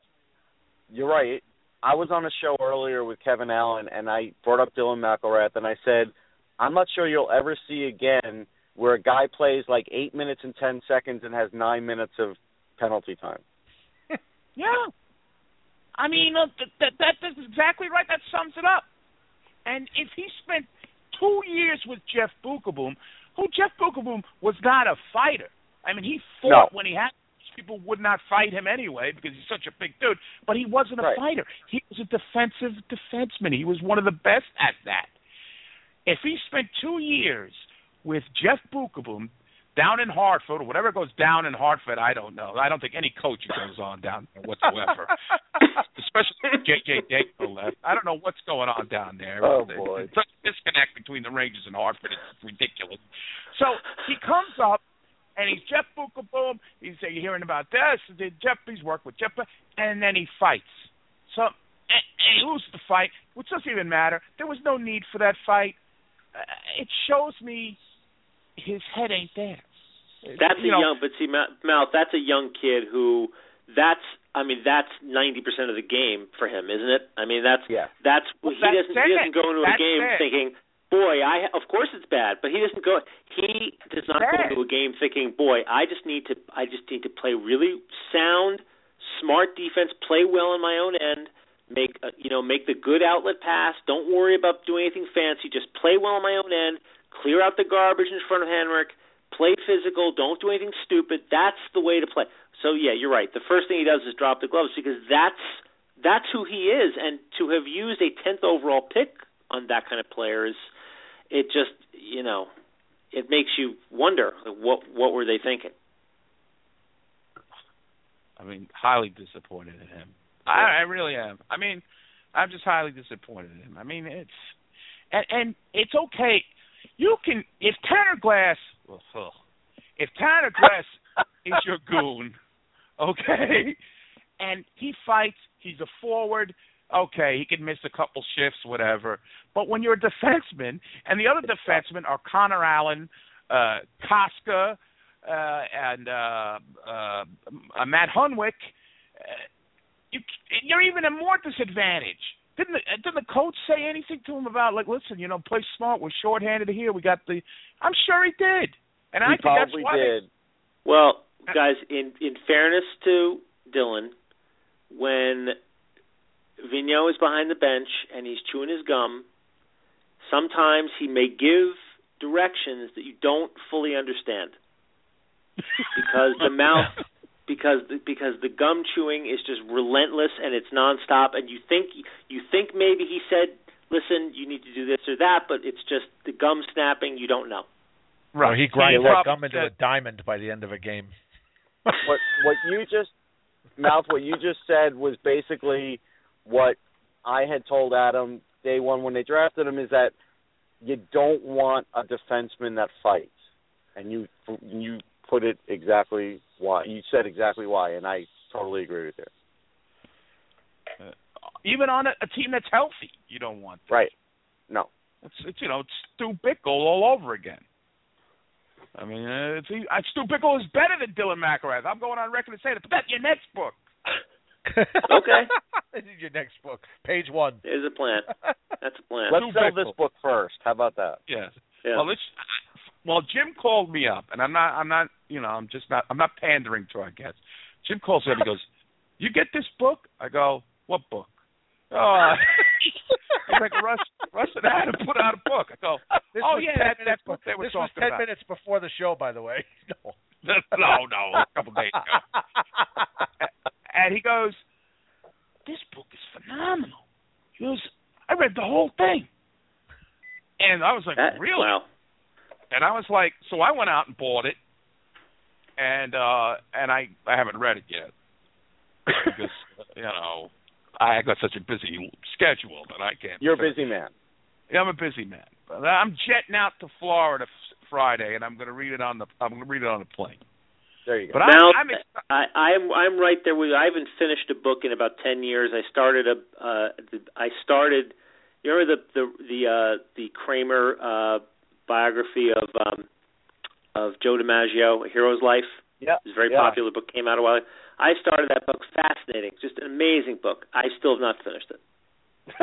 well, This is ten. This is ten years later. I haven't finished it.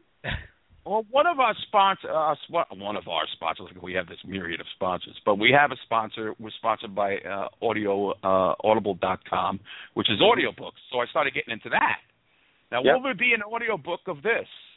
Ooh. They haven't Uh, asked you- us, Yeah. and it's hard. I hard. would like to I'll get tell you- Patrick Stewart. Can we can we get Patrick Stewart to, to read it? How about how about in two weeks we'll just do a show and we'll read the book. No, but it, it it is it's a it's a legit question, and it's interesting because on um, one of my last books, on that Winter Classic book that I put out, the the publisher asked if we would do an audio book, and I remember my wife was you know very into uh, Audible and audiobooks, and and I listened to some, and we both came to the conclusion that I just can't read an audiobook. There's a lot of acting and Yes. just a, there's an art to it that I don't have, and so we would have to get somebody, and uh, you know, will it happen? Probably not, but I'm pretty sure Adam and I aren't going to do it. Now, whether they got I- somebody else, that's a whole other thing. Yeah, I would. Ha- you know, there's a lot of nuances in this.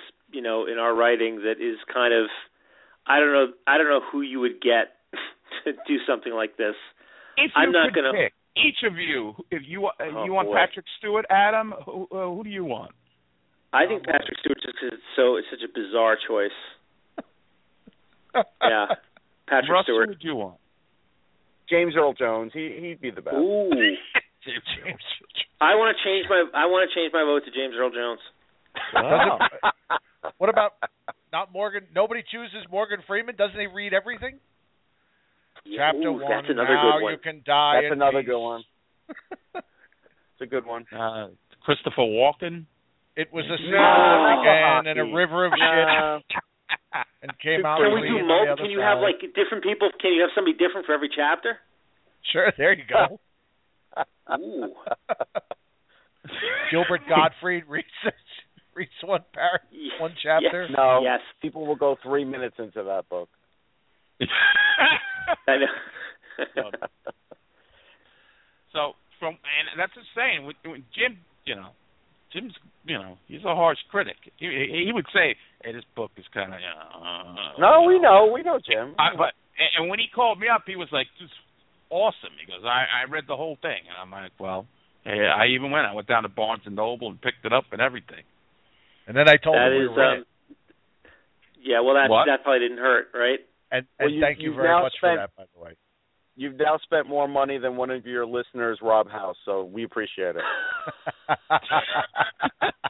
What? You're not going to buy the book? He's a good friend of yours.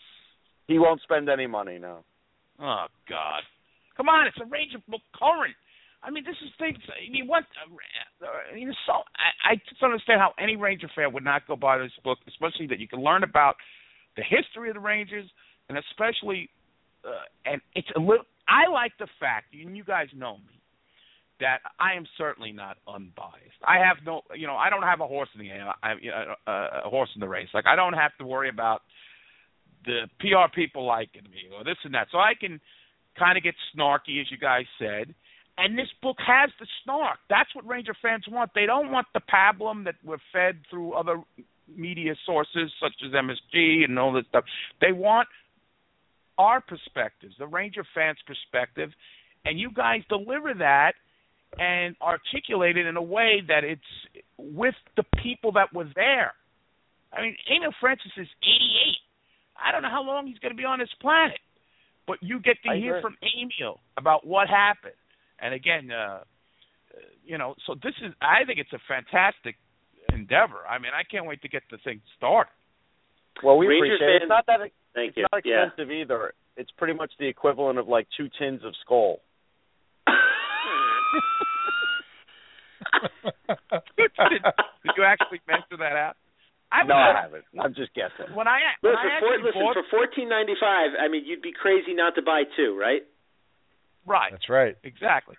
And Listen, the most the, the the thing. Look, the the the, the biggest reason. I mean, look, yes, the the Ranger fan has a huge presence in this book.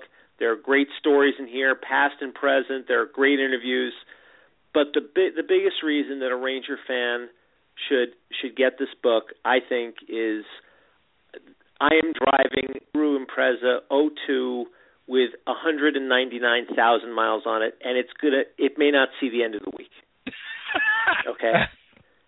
so let's That get is him. the number one reason why Ranger fans need to run out the now. and buy this book. Now go. Go. Go, please. Well, very good. I think you guys did a, a great job, and uh, once again, and you guys are uh, really building a legacy here with these two books as being the go-to guys for for Ranger for Ranger information and and, and books and authors. You're like the unofficial Ranger authors, and Well, wait, I know. but do you know what our next project is together? oh boy. I think Getting Jim knows. Subaru, um, uh, Jim, do you know? I thought you guys you guys working on that Subaru. Uh, what are you guys going to be doing? The Mets. Now we're working on a New York Mets book. Dead silence. Oh, dead silence. I mean, I, I love, love the Mets, but baseball I don't know, I, to me is. I mean, what are you going to talk about the Mets? yes.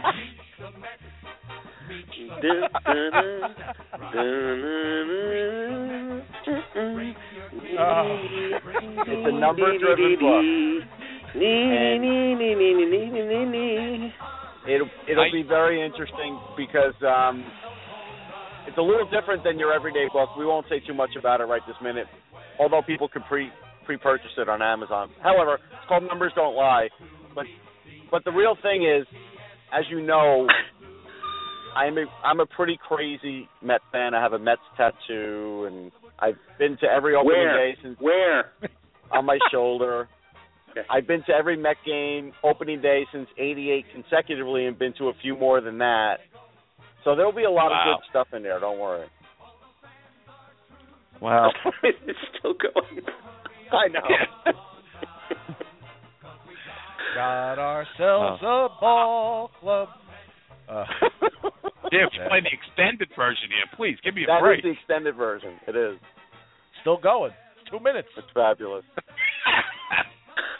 Wow. I'm sure we'll talk guys, about do you that.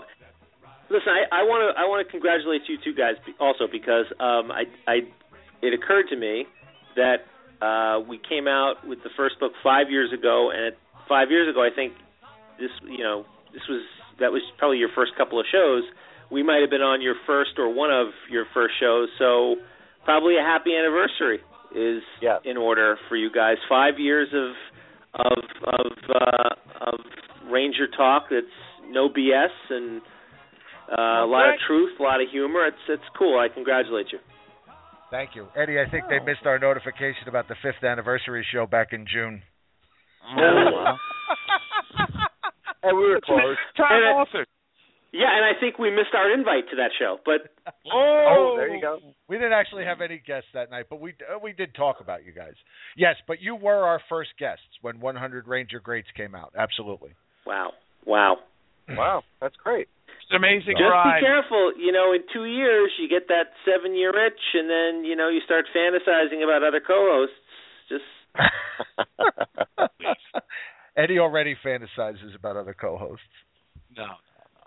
He's he's mad because I entered a Mad Dog radio contest so in Uh-oh. order to, to get a gig on uh, Sirius. So he thought, oh, you're leaving me and this and that. And Don't use my name as a recommendation on Sirius.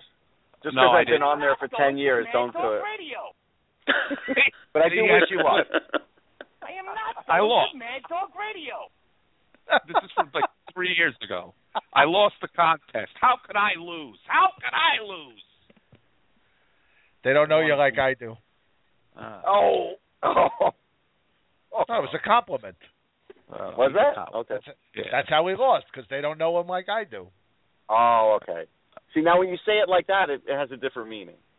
Yeah, no, we we don't uh, we don't take shots at each other. Oh, I take shots at Jim once in a while. but gentlemen, it has been an absolute pleasure.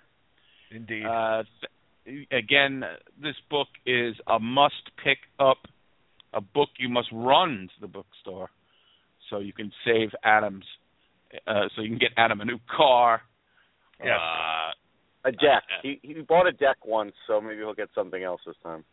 Look, Yeah. I uh you know, I, I'm not looking to get anything fancy. I mean, I'm not I- I'm not moving up from from Subaru to Mercedes. I mean, I mean, Right. for all I know, the next car could be a Kia, but I just want one that Focus runs. is a That's very all. nice car. Focus is very sensible vehicle. that's right. There you go. Roomy. So, uh, Go to Ra- go to rangergreats.com if you want to learn more about the book, if you want to see what There it looks like and read a little bit about it. Uh and um and it's on Amazon. If you if you're in the New York area, it should be in your local bookstore, but it's everywhere now and uh check it out. And we have a You'll book it. signing coming up November 22nd at American Legends with Kevin Klein, and it'll be sometime in the afternoon. We'll we'll hammer out the time. Just keep an eye on Ranger Greats, but it's in Westchester. November hopefully a lot of 22nd? November 22nd. Hopefully a lot of you guys can get out there. Oh, you know I'll be there. And maybe Adam's mother can sign the book. Is she going to be there? Uh, for that. He I remember forgets that. He goes. That was that was that was the night that Mouth almost became uh stepdad. Yes. Yeah. That was a fun night. Not for Oh, that I- reason, but no, no. uh but it was a fun night. And- So I, I'm way, looking forward to. it. before we let you guys go, we're having uh, a viewing party in the city December 20th at Percy's Tavern, and we'd love if you guys could join us. That'd be great. Russ has what never day of the been week to is one of our that? viewing I'll try and be there. Is that Uh, a weekend, uh Jim? Saturday, yeah. Saturday. Yeah, Uh, and then I I'm actually to- going to the game on the 21st. What kind of establishment is this? It's an Irish bar. The bartender Irish. get get this. Couldn't couldn't get a Grant- Jewish place? Oh. No, I'm just kidding. The Carnegie Deli won't have us, Russ. All right, all right. Fair enough. The, the bartender, the grandson of Howard Cosell. Oh wow. Oh. Listener Cosell, of the a friend of the show. Yeah. I have I- met him. Yes, good guy, good guy. I'm Good a huge guy. Howard Cosell fan, and I'll even go so far as to tell you that in town here in Philly, once in a while, you hear Greg Cosell because he works at uh, NFL Films, and he's tremendous. And I think that was his Really? nephew. Yes. Wow. Yeah, uh, Colin has some really good memories and does a great imitation of his grandfather. Oh, that's awesome. Uh, of Ranger memories. He, he apparently got into the Rangers towards the end. He, Oh, yeah, really? he tells a he tells a Van great Giesbrecht. Yeah yeah about Van Van- Biesbrouck. Who is this Wow. John Van Bees? You know that whole Visa. You know, Visa. Yeah. Yeah, that's it. Why are they yelling Beezer? Beezer. Yeah, I have to come just for that. That's Yeah, amazing. well, Uh, Colin, apparently, there, oh, here's a baseball one. Colin, apparently a one-armed man is throwing a no-hitter. if we come, will you have a green room set up for us? Ooh. yes. Yes, yes. Will you pro- you'll provide us with your rider, you know, so we have the right type We of will. water, you know, only We- certain M and M's and. Perrier. Chop liver. You'd be surprised what's on there. Okay. No, I wouldn't. I used No red meat. Fruit Russ doesn't eat red meat. All right, my friend. Well, guys, thank you very much. It's always a pleasure. Go to No, for having us on. www.rangergreats.com for more information, and uh, we'll talk to you soon. I hope we get to see you guys at our viewing party. Okay. Guys, thank care. you very much. Appreciate it. Thanks, guys. Have a good night. Bye. Well, Jim, five years. Yes, at least. Five years. so you're more. heading to Florida? You're going to Florida? Yes, I'm going to Fort Lauderdale on Oh. Saturday. Actually, uh, it's uh, my cousin's daughter's wedding. Oh, very nice. At- Yeah, it's a whole thing. I will be in a suit. It's a formal affair. Wow. Yes. In Lauderdale. Very uh, and it's good. Well, at least it won't be too hot. How long will you be in Florida? yeah. Till Monday. Oh, okay. I'll be back Monday, so it's not going to be a long thing. Our next But, show uh, is scheduled for Monday night. Will you be back for for that, or should we move it? I should be back. Okay. If I if I find any anything different, I'll Facebook you. All right, sounds good. All right, everyone. Long show. Hope you appreciate it. Long show. Yep. Good, night, everybody.